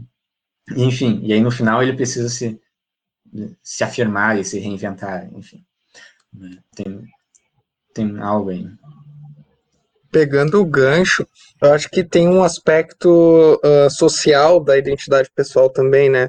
Que tem um certo momento que a Melina começa a chamar ele de Quaid, né? Eu acho que mais pro final, depois do segundo trono. Então, eu acho que são vários momentos, né? Uh, o Gil, que não está aqui, infelizmente, ele mencionou que fizeram um recorte do Quato falando, ah, você, o que você faz, não sei o que, como uma espécie de frase motivacional. Só que eu acho que isso é recortar, fazer um recorte do filme, uh, tirando essa, vamos dizer, dialética interna do filme, né? Por exemplo, a gente tem a, a gente tem, parece que vários momentos o, o filme apresenta quase teses, assim, meio que recusa. Ah, uh, identidade é memória. Não. Identidade é continuidade, continuidade corporal. Não. Identidade é o que tu faz. Talvez, sei lá. Mas eu acho que um momento que abrange esse o que tu faz é ser reconhecido pelos outros como quem tu é, né? E eu acho assim, entrando um pouco na questão da ego trip, eu acho que essa coisa, ah, você é o que você faz, pode ter uma inflexão quase solipsista aí, né? Tipo, ah, você é o que você faz. Não interessa a tua inserção numa comunidade, não interessa a tua inserção no mundo, mas não, é você consigo mesmo, sei lá, com as suas intenções, por exemplo. E não em relação, sei lá, tu que tu faz em relação aos outros. Que, é, eu, assim, por exemplo, numa discussão prévia com a Tayane, eu tinha dito que talvez essa leitura fosse, essa frase fosse, vamos dizer, como ela faz parte de um trecho do filme que está sobre subjúdice, sei lá, sobre debate, sobre suspeita, de repente não pudesse interpretar como a frase final do filme. Porém, ouvindo agora, eu pensei que talvez pudesse ter duas interpretações possíveis para essa frase, né? Que você faz em desconsideração do outro ou que você faz levando em consideração o outro. Se pensar na alteridade. Mas... Bom, fala, Thay. Mas vamos lá, né, Nicolas? O que você faz, você faz no mundo. Você faz no mundo, você está inserido num mundo que tem outras pessoas e que as coisas que você faz, elas afetam outras pessoas necessariamente você querendo ou não. Então, eu acho que você é o que você faz. Bom, mas o que você faz dentro de um contexto vivo no mundo, numa sociedade. Então, a minha leitura, ela caminha agora sim, a tua, sim. né? Então, não, sim, tá... mas eu, é que eu não tinha pensado nisso, assim, por exemplo, se tu pega, faz uma interpretação meio sartriana de Botequim, sabe? Tu o Sartre no nível como eu li, parece que o Sartre não leva em conta a inserção da consciência, vamos dizer, na história, na cultura. É como se fosse a consciência uma mônada valor, dando valores ao mundo, assim, né? Uh, valorando o mundo. E parece um pouco isso que está em jogo, vamos dizer, nessa leitura. Você é o que você faz. Tipo, você, você, sabe? Tu não saiu de si mesmo pra. Sei lá, enfim. Parece que numa certa leitura, que é a leitura que eu fiz, parece que ela não faz justiça, vamos dizer, à porosidade da nossa identidade, né? A gente em troca constante com o ambiente social, com o ambiente físico, mas enfim. Pois é, mas aí como tu, tu deu o exemplo, por exemplo, das falas da, da Melina no final, né? Que ela começa a identificar ele como o, o, o, o Quaid, né? Ele sendo quem ele é naquele momento. E, e tem uma troca o filme todo, ele é, é, é, é, raro ele estar tá no momento em que ele está sozinho com ele mesmo, porque ele nunca sabe. Ele está sempre falando com alguém em alguma tela, ele está sempre trocando alguma coisa com alguém, seja até com um ele do passado. Então eu acho que tem essa, essa questão de, de essa questão de necessidade de troca social intensa o tempo todo no filme, me parece veio, veio, veio é... ser visto, né? Pensando até em termos sabianos. Tem a, também, junto com isso, é, toda a questão de ele querer ser alguém, né? Essa parece ser um, um, gancho bem interessante. Eu vi que tem um comentário aqui que o Quaid é comunista. Eu acho que não é gratuito o fato de Marte, o planeta vermelho, ser usado aqui, né? Uh, e justamente o tá aí na tela e justamente o ar lá né ser privatizado uh, só um tem tem algo aí né jogando com essa questão é, política enfim um, e também várias vezes no filme outras vezes em que a questão da identidade passa é, e que ela é colocada em questão no sentido de, de duvidarmos quem, de quem, afinal, quem é esse personagem, afinal, né? Uh, num primeiro momento, se você vê o filme pela primeira vez, é, a gente tem lá, uh, eles estão tomando café da manhã, enfim, né? Uh, o Quaid e, e, a Lori, não sou eu, né? A Lori. e ela diz, ele diz, ah, eu quero ser alguém. Você não entende, eu quero ser alguém, por isso que eu quero ir para Marte, para ser alguém. e ela diz, mas você já é alguém. Você é o homem que eu amo. E aí a gente pode ter duas leituras. Numa primeira, a gente pode dizer, nossa, né? Que legal, olha, você já é alguém, você não precisa ser um herói para ser alguém. Né? Tá tudo bem ser um, um pedreiro de obras, um servente, enfim. Não, não é isso que te torna mais ou menos pessoa. Mas num segundo momento, a gente também pode ler essa passagem, se a gente pensar nela como uma vilã, como alguém tentando convencer a dizer, bom, não seja mais também do que você é, tá bom assim, você pode se conformar com essa sua identidade aqui, tá ótimo, não precisa ir para além disso, né? Uh, também quando ele quando ele tá na, na recall e aí estão vendendo para ele lá o a ego trip, né? Uh, um dos argumentos é justamente, olha, você é o mesmo em todas as viagens que você faz, você muda o lugar. Mas por que, que você não muda quem você é? Você pode ser uma outra pessoa nessa viagem que eu estou te vendendo. Né? Então, uh, de novo, colocar, uh, deslocar, aí talvez lembrando um pouco do Kant, né? Deslocar o problema do objeto para o problema do sujeito, né? E se for você que muda, e não os objetos, né? Uh, enfim, isso de novo e de novo, né? Ele se pergunta em um dado momento: se eu não sou eu, então quem eu sou, né? Ou no vídeo que, que o pessoal compartilhou do Janelas aí: você não é você, você sou eu. Né? então, uh, essa jo esse jogo de, de quem, afinal de contas, é o Quaid, eu acho que também vai é, com essa questão, sim, social, né? E, e, acho que a ficção científica aqui, já, já a Hannah Arendt lá em, na, na condição humana, em 50 e poucos, 58, se não me engano, está uh, dizendo, a gente deveria prestar atenção no que, que a ficção científica traz, no, quais são os sonhos da massa, né, e o Quaid aqui é o sonho da massa, né, ele é o homem da massa, de querer deixar esse mundo, deixar a Terra ir para outro lugar, né? O que, que isso significa? E o Quaid é o cara que quer deixar a Terra ir para outro lugar, ele quer para outro planeta, né? Então, uh, tem isso aí, e, e, não à toa, né? A gente tem Marte e, e a Terra, a gente tem o vermelho, o planeta vermelho aqui, uh, nesse, nesse de 90, no de 2012 é dentro da Terra mesmo, mas é algo tipo colônia e metrópole, né? Mas a gente tem toda a briga da Guerra Fria, né? Então a gente tem uma ficção científica que fala de corrida espacial com um planeta vermelho, né? Onde, onde no final das contas, o céu vai ser azul, que é uma das coisas, né? É, a última cena é o céu de Marte se tornando azul, e também é, é, que é justamente o que eles vendem lá na Recall, né? Tem um cara que tá fazendo, tipo, assistente ali, ele tá, nossa, céu azul e Marte, cada uma que aparece, né? Uma coisa assim que ele fala. Uh, olha que absurdo, né? E, enfim, são elementos que eu tô trazendo aqui. Mas acho que talvez o coito seja meio comum, não é mesmo?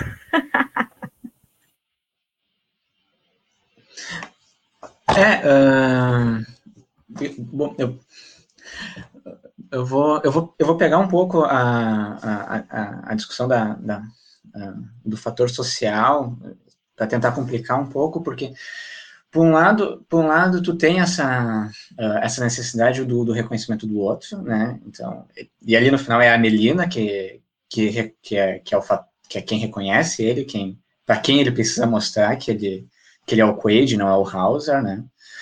Uh, mas, por outro lado, quando ele escolhe a memória, por exemplo, ele, ele, quer ser um agente secreto, ele quer ir fazer alguma coisa que é uma coisa que ninguém sabe que tu vai fazer, né? Enfim, não, não sei se tem antecipação já da... Enfim, alguém vai saber o que, o que eu fiz e tal, mas eu acho que tem, talvez tenha esse fator meio que do, o, o herói mascarado, que não tem, ninguém sabe a identidade dele, então pega lá o Peter Parker, que é meio, né, uh, sofre bullying na escola e tal, eu acho que é isso, talvez eu não lembre muito bem, não lembro muito bem dos, dos plots e tal, né, mas um, não, mas secretamente ele é o Homem-Aranha e ele salva a cidade, né, e quando ele escolhe a, a, a, a, viagem de agente secreto parece que tem algo assim também. Eu vou fazer algo, né? Eu vou fazer algo, eu vou me lembrar falsamente de algo que eu fiz, que isso talvez a gente não falou muito a respeito disso, mas uh, acho que o Nicolas chegou a mencionar um pouco isso sobre o cinema e tal, enfim, dele comprar memórias, né, que na verdade é a parte explícita do filme. Mas enfim, eu vou ser um agente secreto, vou ser alguém que ninguém sabe que fiz algo uh, especial, que fez algo especial. Isso é algo, até falando do conto, no conto tem algo assim, né? Porque. Será que eu posso dar spoiler do conto? Quem não quiser spoiler do conto, mute agora. Enfim, 3, 2, 1.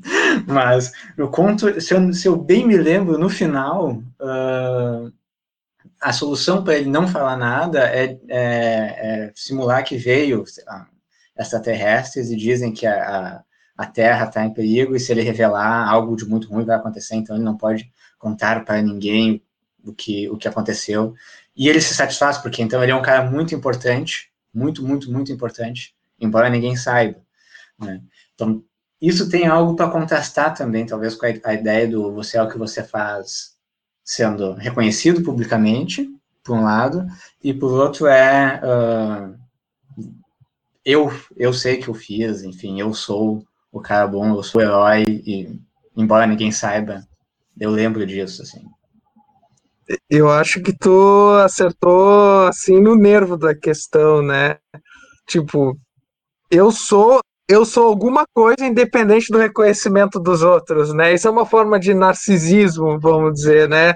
Uma, com uma espécie de negação dessa porosidade da nossa identidade pessoal, né? Tipo, eu sou independente de qualquer reconhecimento porque eu me lembro, né? Tipo, eu me fecho em mim mesmo nas minhas memórias, né?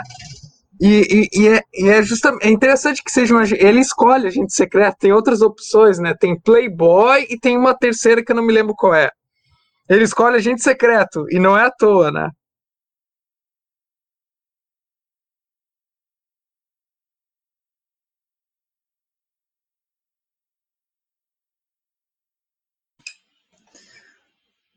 Uh, Desculpa, eu fui começar a falar e, e, e, e travei, né? Mas. Uh, e tem essa angústia dele do início, né? Ele, ele, ele tem, tem uma angústia. Enfim, por um lado, se a gente pega a tese da conspiração contra ele, é porque ele sabe que foi alguém e teve sua memória apagada, né? Mas se não, se, se isso não acontece, ele, ele só tem esse desejo muito forte de, de ser alguém de fazer, e de fazer a diferença, né? E, e algo meio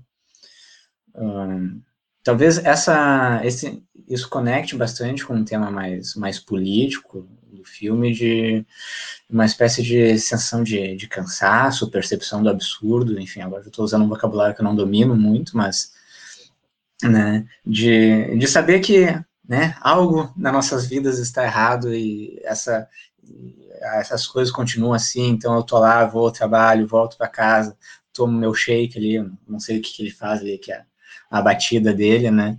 Enfim, uh, todo dia e tal, né? E, e eu não tenho condições de, de pagar uma viagem para Marte. Então tem isso, né? A propaganda, a propaganda de Marte só aparece depois que ele vai para Recall, né? E aí tem assim, ah, não, é muito mais barato que fazer um implante de memória e tal, não deixe, né? Viva de verdade e tal. Mas eu não tenho, eu não tenho, eu não, eu não tenho como fazer isso, talvez não tenha tempo, não tenho dinheiro, né? Então eu vou comprar memórias, né? Então, tipo, para satisfazer essa, essa, uh, essa, essa angústia, assim, talvez conectando com o nosso interesse por ficção, né, então por literatura, por cinema, enfim, esse tipo de, esse tipo de produção tem algo de viver vidas que a gente não vive, né, de, de tentar lidar com isso uh, sem de fato mudar tanto o nosso cotidiano, né. Uh, então, talvez tu tenha algo assim, enfim, eu teria, eu teria algo para comentar, mas eu ia mudar o assunto. Então, se vocês quiserem falar algo. Eu quero pegar disso. o gancho, então, Rafinha. Eu acho que é interessante que ele tem essa angústia, né? Que no final das contas é uma mera consciência dele como uma engenhoca na máquina capitalista, né? Ele trabalha, o trabalho dele é alienado dele, não tem sentido para ele, e o que, que ele faz? Ele compra um sentido exatamente da máquina capitalista, né? Eu acho que esse filme ele é profético desse movimento que a gente está vivendo hoje, por exemplo.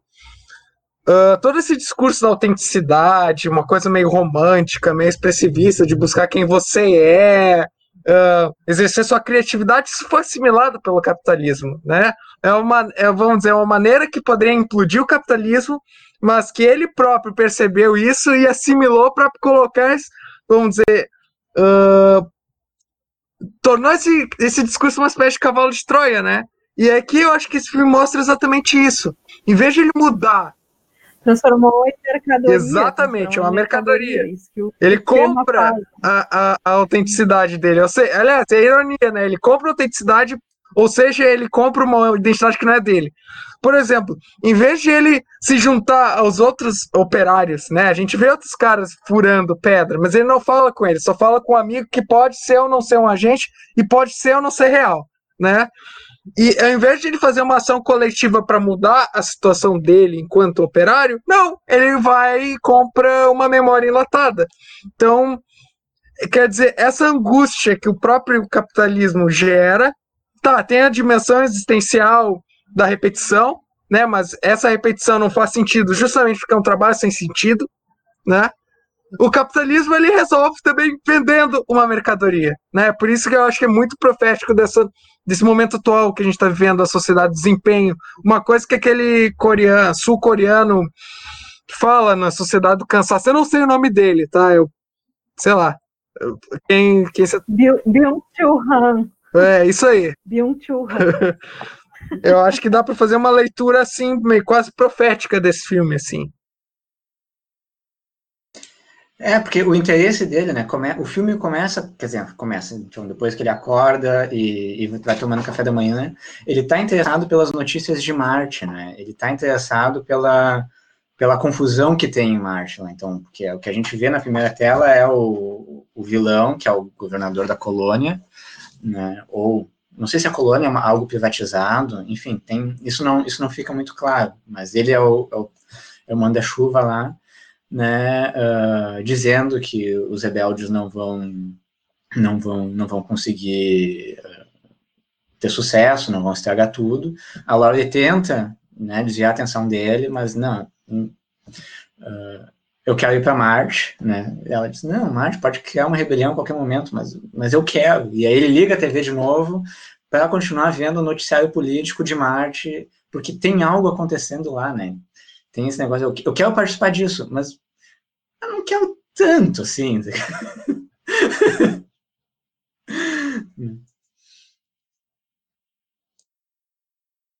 É, é, tipo os canais do YouTube hoje, né? Que ficam, que tem várias análises políticas e tal. Aí a galera fica em cima assim, ah, nossa, olha tudo que está acontecendo no mundo. É, mas não sei se eu quero participar tanto. Talvez eu quero, eu quero só uma opiniãozinha aqui do que está acontecendo, mas bom, deixa, tá na minha TV. eu lá. quero uma opinião para depois twittar essa opinião e, e virar hit. Esse é o mesmo enlatado em outros níveis aqui, né? Eu lembrei, vocês falando, eu lembrei também da, de novo da Hannah Arendt, né? Quando ela comenta é, precisamente do, da, da política enquanto coletividade, né? Também talvez a identidade não, não seja limitada, não seja só uma questão de decidir só por você mesmo, nem só em grupo, mas talvez as duas coisas juntas, né? Uh, eu vejo bastante como essa questão do Quaid se tornar o herói, né? De ter que ser o herói, de querer ser o herói, de isso dar sentido para a vida dele. Uh, esse, esse único sujeito, né? Uh, pensando por si mesmo e tentando fazer as coisas sozinho, enfim, tá, tem a ajuda da Melina, mas é ele que decide as coisas no final, e ele que salva o dia, né, como a, a memória é vendida para ele, né, ele fica com a garota e salva o dia e mata o vilão, uh, que é o clichê cinematográfico, né. Como isso é também uma crítica ao liberalismo, e não à toa, acho que concordo com o Nicolas aqui de trazer o, o Tio Han, uh, também ao neoliberalismo, né? Uh, essa imposição de que você sozinho você dá conta das coisas, você decide quem você é, tem aí o, o excesso de positividade que ele também traz, né? Uh, mas a gente pode pensar que o excesso de positividade, no sentido da positividade tóxica que as pessoas falam, né?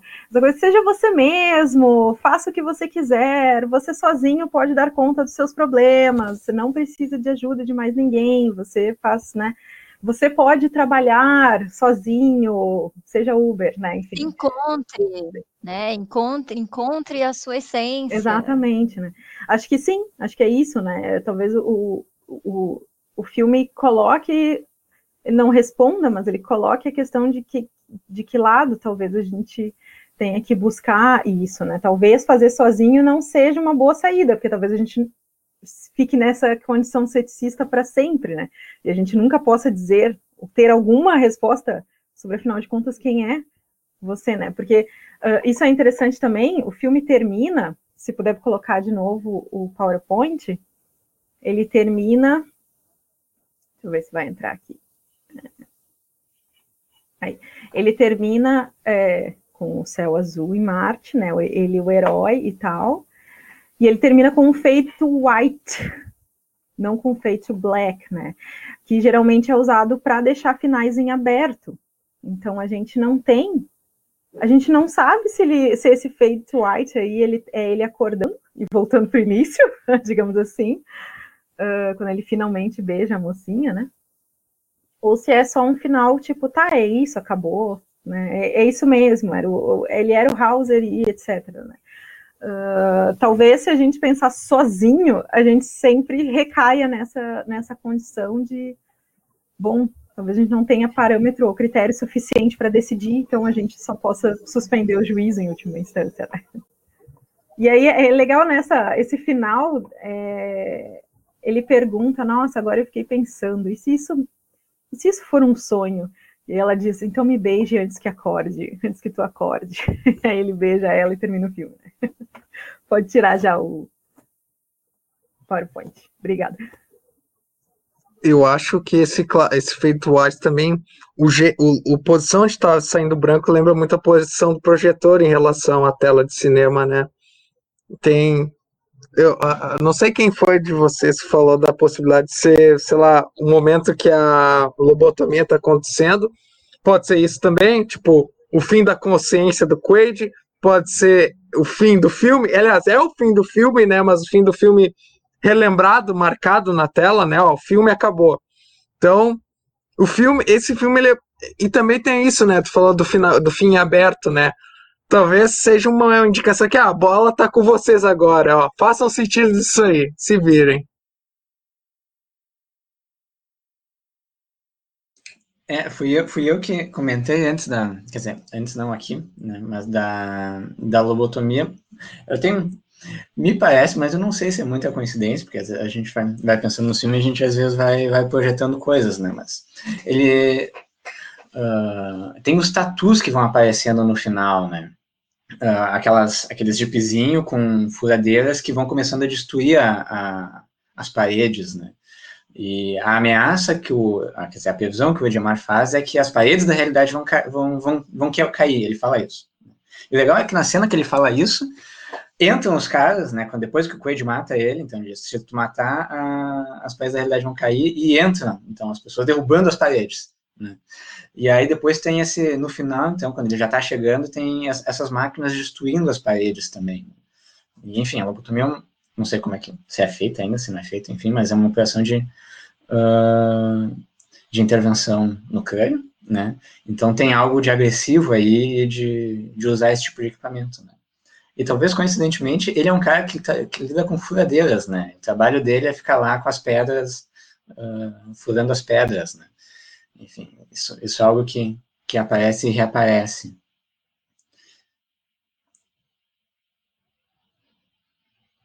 Hum. Uh, enquanto a gente vai pensando o encaminhamento, se vocês tiverem alguma pergunta, de repente para dar uma mexida, façam nos comentários, tá? Uh, eu, eu tinha, eu tenho uma lista de possibilidades já que o Rafinha entrou na possibilidade da lobotomia. Eu não sei se seria do interesse listar elas. Não sei o que vocês acham.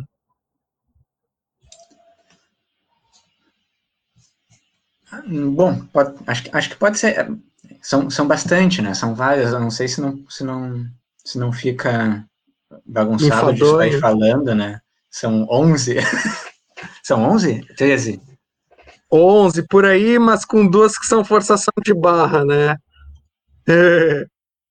Bom, eu vou falando, qualquer coisa me interrompa. Ah, tá chato, que saco, quero dormir, sei lá. Eu se aparecer alguma pergunta. Mas assim, tem uma frase do Roland Barthes no, no, no, livro dele de fotografia, Câmera Clara, que ele fala o seguinte: a tela de cinema não é um enquadramento, mas um esconderijo. O personagem que sai dela continua a viver. Um campo cego duplica incessantemente a visão parcial. Então, quer dizer assim, a, quando há um corte no, no cinema, é uma espécie de ponto cego epistêmico do espectador, né? O espectador sabe o que está acontecendo, idealmente, no mundo do filme, enquanto tá, ele vê o plano. Mas quando dá aquele corte, qualquer coisa pode ter acontecido no mundo do filme, né? Baseando nesse princípio, eu acho que dá para fazer 11 leituras, assim, tipo enquadramento real que não é real no Total Recall. A ah, Hauser Hume, é. Bom, fala aí. Não, eu faço isso depois que tu terminar a tua reflexão, né, Nicolas? Tá bom, beleza, não tem problema. Bom, eu acho que a primeira coisa, o primeiro corte que tem, que tu pode fazer a diferença do que é real que não é real, é logo o começo do filme. Tem o suposto sonho que aparece o Schwarzenegger. Bom, isso é qualificado como um sonho dentro do filme. Mas isso pode ser o real do filme, né? Por exemplo, que nem.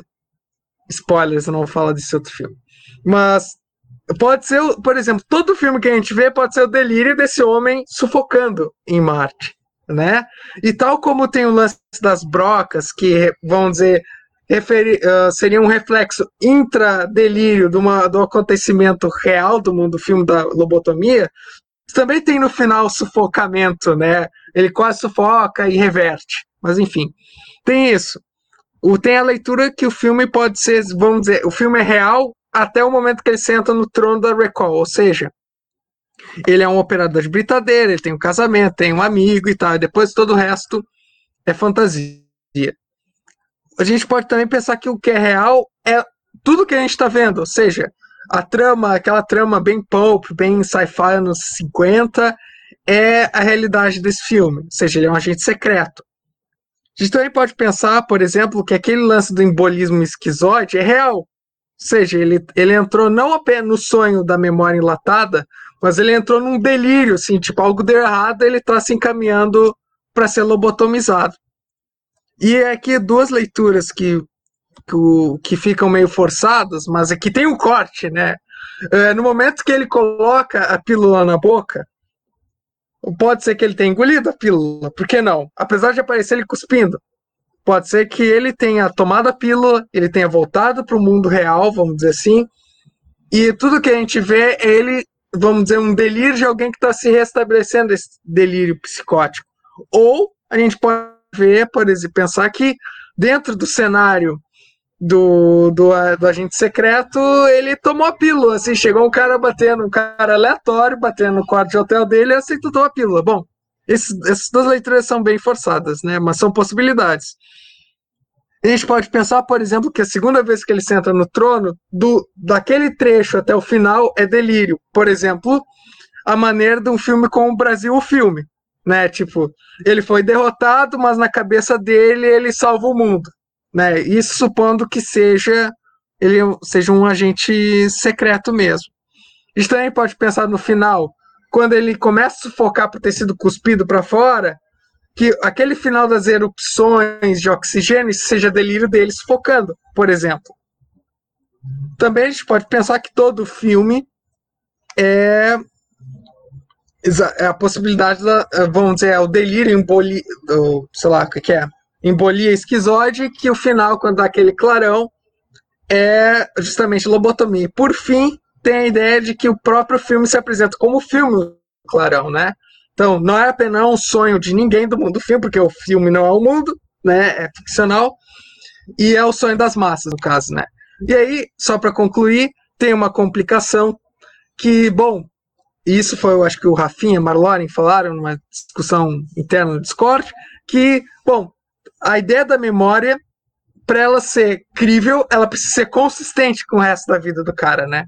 Então, supondo que seja uma memória que o cara comprou de fato, tem dois problemas. Uma, o amigo dele é morto, né? E se o amigo dele é morto dentro da memória e o amigo continua vivo, fora da memória, pum, inconsistência. É a mesma coisa com a Lori, né? Se ela de fato é a esposa dele e ele a mata dentro do sonho enlatado e ela continua viva depois, bom, inconsistência.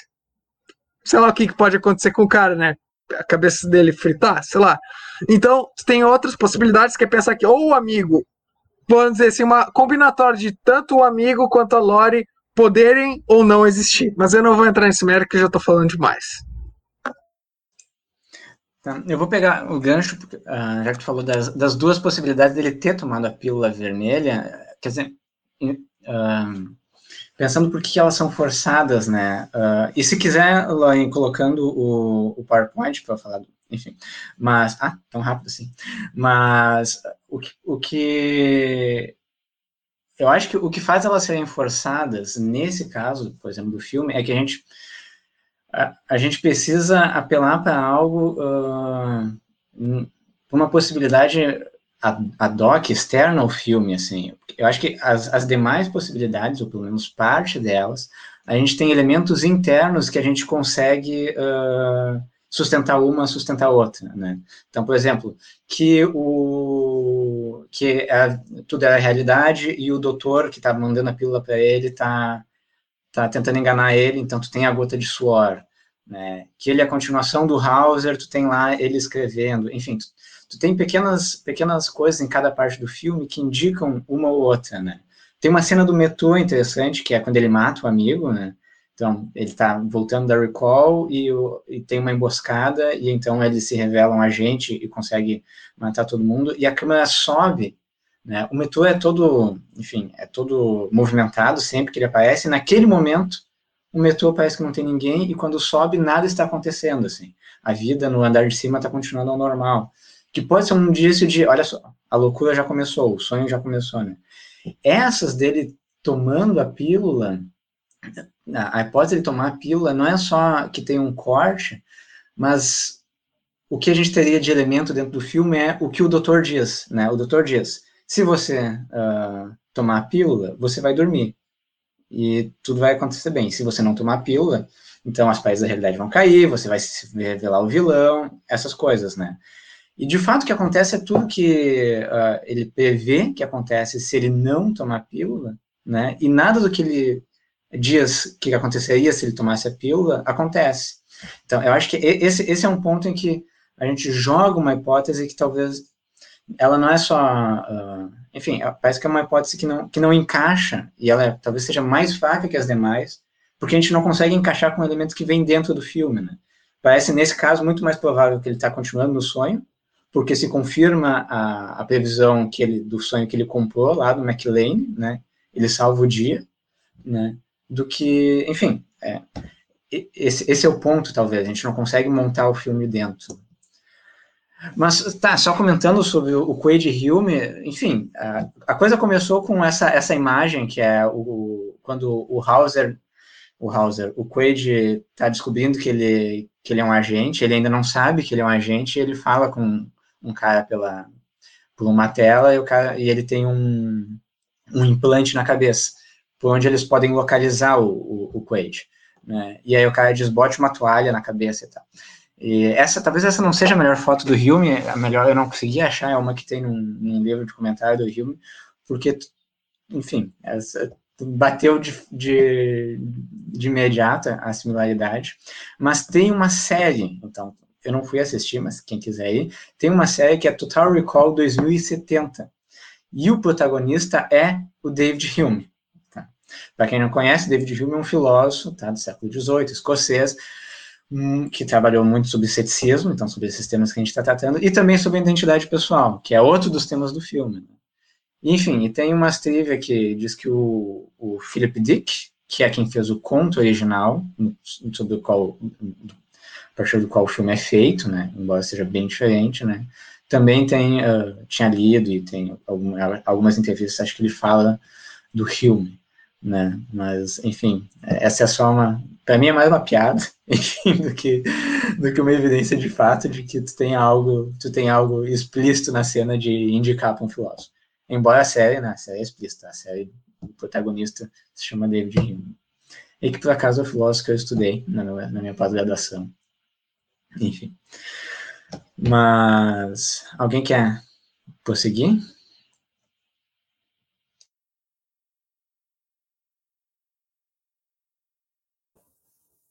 Pode tirar o PowerPoint, talvez, aí. Um... Aí.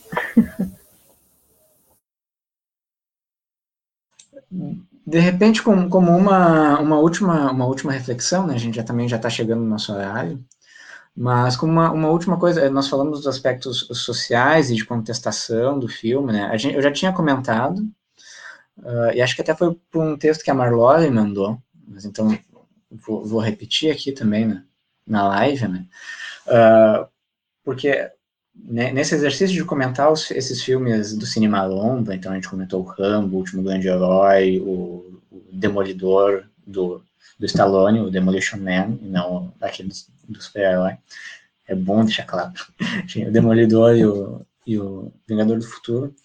Uh, tu tem algo nesses filmes de, de antissistema, né, de, do, do herói uh, quebrar o sistema, né? Então, o vilão ali é um pessoal que uh, domina a colônia em Marte, né? Então, tem os mutantes, tem algo que é como, né, essas pessoas do terceiro mundo que são meio estranhas, né, são diferentes de nós, então tem algo ali e eles são mutantes porque o ar é poluído, tem é, de baixa qualidade, né, então tu tem isso e o, o ar é pago, ou se o ar, não, não sei se o ar é pago ou simplesmente controlado por ele, mas ele tem uma preocupação em manter o ar assim, então essa, esse é o negócio da, da estrutura alienígena que eles descobrem, que é uma, uma espécie de teoria da conspiração, então tem um negócio dos alienígenas que produz ar, né? Então isso vai tirar o poder dele. E o Quaid se revela um herói, então, né? Uh, ativando essa estrutura e liberando o ar para todo mundo, né? Então ele vai contra as estruturas. E parece que tem algo. E aí eu não sei se é, eu realmente não sei, porque teria que olhar com mais atenção os filmes, os filmes de hoje, né? Mas é até bom falar em público, assim, porque daí se, se é muito ruim, alguém diz não, né? Mas os filmes de ação de hoje, talvez os, mais explícitos são os filmes de herói, né? Tu tem algo de pró-sistema nesses filmes. As ameaças são ameaças que vão causar uma disrupção no nosso atual modo de vida, né? Uh, então, os heróis protegem a, o status quo em certo sentido. Tu tem alguma outra coisa de, ah, um governo corrupto, né? Então, tem um burocrata que não nos deixa fazer alguma coisa e a gente precisa então burlar um pouco o sistema, né? Mas mas tu tem tu tem uma espécie de proteção parece nos, nos filmes nos filmes de ação atual. Isso já já faz a questão sai do filme, né? Mas talvez algo como esse, o que esses filmes marcam, talvez um espírito do momento, um espírito do nosso momento, né? Que se revela nessas nessas nessas produções, né? Tu tem então na, nesses filmes 80 e 90 heróis que querem destruir o sistema né? Os, os maus são os caras do sistema, mesmo que eles sejam atores do, do governo, alguma coisa assim.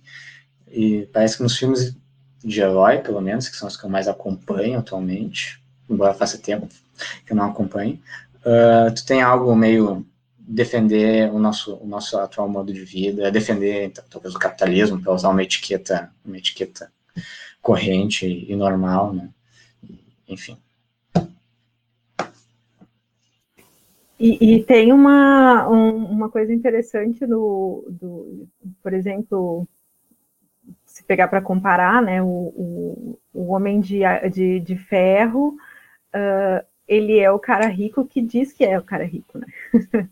ele não tenta esconder mais a sua identidade aí. A gente tem aqui o Quaid, que nem sabe quem é, coitado, e aí tu tem lá o, o Jack... Ah, como é que é o nome dele mesmo? Tony Stark do Homem de Ferro, Tony Stark, isso, uh, que ostenta o fato de ser um herói. Tipo, eu sou um herói mesmo.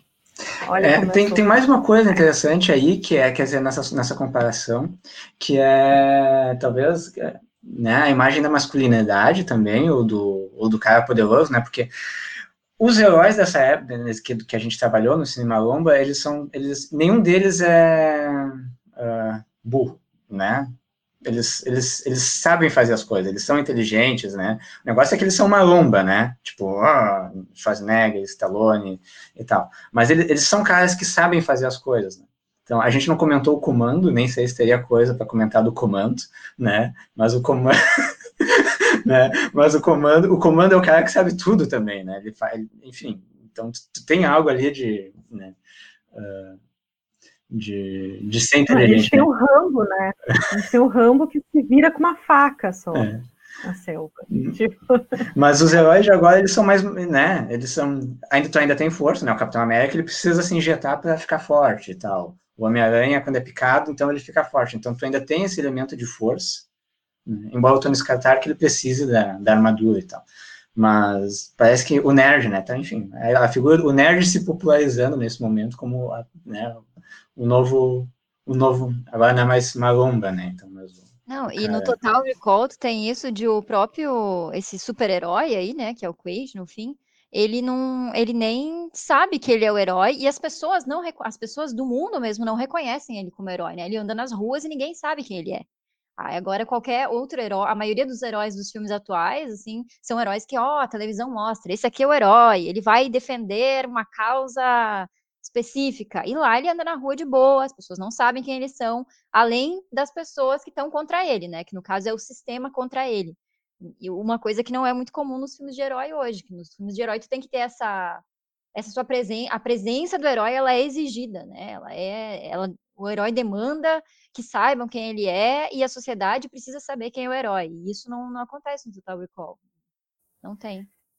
E assim, claro, teria que entrar aqui em discussões do, dos quadrinhos, história dos quadrinhos, né? É claro que esses quadrinhos, quando foram lançados, eram mais ou menos da mesma época, uns 10, 20 anos depois do conto, eh, mas uh, eles caminhavam muito junto da, na cultura de massa com a, a ficção científica, né? E não à toa, uh, boa parte dos heróis são heróis que defendem os Estados Unidos, né? A gente tem o Capitão América e a Mulher Maravilha que usa as cores dos Estados Unidos, né? Uh, cada um com a sua editora respectiva, enfim. Uh, a gente tem o Batman, que ok, ele não aparece, mas ele continua sendo, o Bruce Wayne continua sendo bilionário, etc. Né? Uh, e a gente tem um Hauser aqui que é um, um, Zé Goiaba, né? Tipo, não é ninguém e ele quer ser alguém, né? A gente tem essa, essa troca aí. Mesmo em outros filmes, uh, bom, a gente tem o Jack Slater, né? No, no último grande herói, mas aí a questão é que ele é um personagem de cinema, né? É, muda um pouco a questão aqui. Uh, ele nem sabe que ele é um personagem, então tem esse outro outra questão da identidade aí. Uh, mas no próprio Demolidor, só quem sabe quem é esse cara é, é, é o pessoal da polícia, ele não é um cara famoso, ele é um policial, né? E é um policial que, assim, uh, ele é um policial porque é o lado dos, dos, dos, dos heróis, claro, né? Não é um bandido nesse sentido, mas também é um cara que vai ir contra o sistema, né? Porque o cara do sistema é um, enfim, é um cretino, enfim, é o verdadeiro vilão nesse sentido, né? E o Rambo, né? Que dispensa comentários. o próprio é, Rambo, o Rambo... É, um, é um herói de guerra, né? Enfim, que depois não é, é aceito. De guerra, de volta. Não é né? aceito, ele não quer ser ninguém depois, né? Ele, ele, de fato, ele quer que não saibam quem ele é, ele não quer, não saibam que ele, ele quer. Claro, ele gostaria que reconhecessem ele como um cidadão para ele ter um certo apoio da sociedade por ter lutado na guerra, mas ele quer ser apagado do mapa, ele não quer ser nada. E aí o sistema que vai atrás dele para dizer não, você é alguma coisa, você está destruindo o, a América com essa sua volta aqui aproveitando o gancho, eu acho que o final do Rambo no Mortal Kombat 11 é justamente isso, né? Ele usa o poder de Deus. Eu não sei a história do Mortal Kombat 11, né? Ele usa o poder garantido dele de, de divindade para conseguir um espacinho para ele descansar, né? E pegando o gancho que a Marloren citou dos desejos das massas expressos na ficção científica do da, da Hannah Arendt, eu acho que é muito expressivo, né, que o desenho das massas seja, eh, vamos dizer, não parece acidental o estado que o mundo está agora e os filmes da Marvel serem os filmes que as massas adoram, né? Assim, acho que a birra do Alan Moore com esses filmes não é muito à toa, né? São filmes bem conformistas, é essa ideia do reconhecimento social, uh, super conformista também, no sentido quase do Emerson de conformidade, né? Tipo, para ser herói, tu tem que ser aclamado como herói, não tem essa ideia de tu fazer as coisas na encolha, qualquer coisa assim, né? Então, uh, sei lá, e esses filmes eles dão lucro justamente porque as pessoas querem ver isso, né? Um, filmes escapistas e que o status quo seja protegido, né? Ou seja, aqui a possibilidade de eu ser rico permaneça, né? Sei lá, apesar de ilusória essa possibilidade meritocrática, né?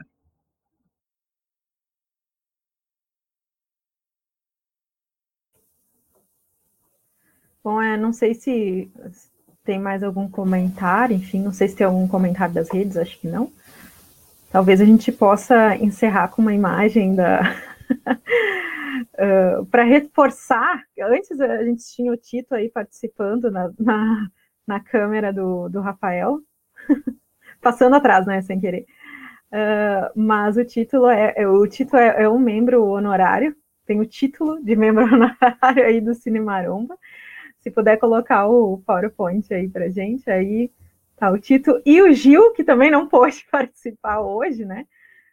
Uh, altos debates aí, como vocês podem perceber, né? Rolou altos, altos papos sobre é, os filmes essa, aí. Essa é uma cena do, do, do, nosso evento, né? Quando ele rolou no bar, numa das edições que aconteceu lá no bar, que aconteceu no bar, o Gil e o Tito, depois do, depois do debate, continuaram a conversa, como sempre acontecia na mesa do bar. O Tito não estava bebendo nada, tá, gente? Mas a conversa continuou na mesa do bar depois. E, e, acho que é um bom exemplo de como as coisas eram, como a gente interagia com todo mundo lá, assim, como era, como foi gostoso esse momento que a gente teve. Bom, é isso então. Uh, pode tirar o PowerPoint. E aí eu acho que a Catarina volta. Oi, gente. É, então, a live de hoje vai chegando no fim, né? Essa foi a primeira live do Eixo de Filosofia em Tela para a segunda edição do Janelas. É, na descrição do vídeo vão estar todos os links das nossas redes para vocês acompanharem nossa programação. E eu quero agradecer por fim a todo mundo, né, nossos panelistas e a quem participou nos comentários, né, a quem estava presente, mas não participou também só assistindo. E acho que é isso, né, gente? Muito obrigada, foi uma baita de uma discussão, adoro é, assistir essas coisas e uh, pesquisar sobre filosofia e cinema também, né? Eu acho que é super válido e deve ser cada vez mais incentivado também, porque a gente não vê tanto, pelo menos eu, né? Não vejo tanto disso né, na universidade tão aberto assim.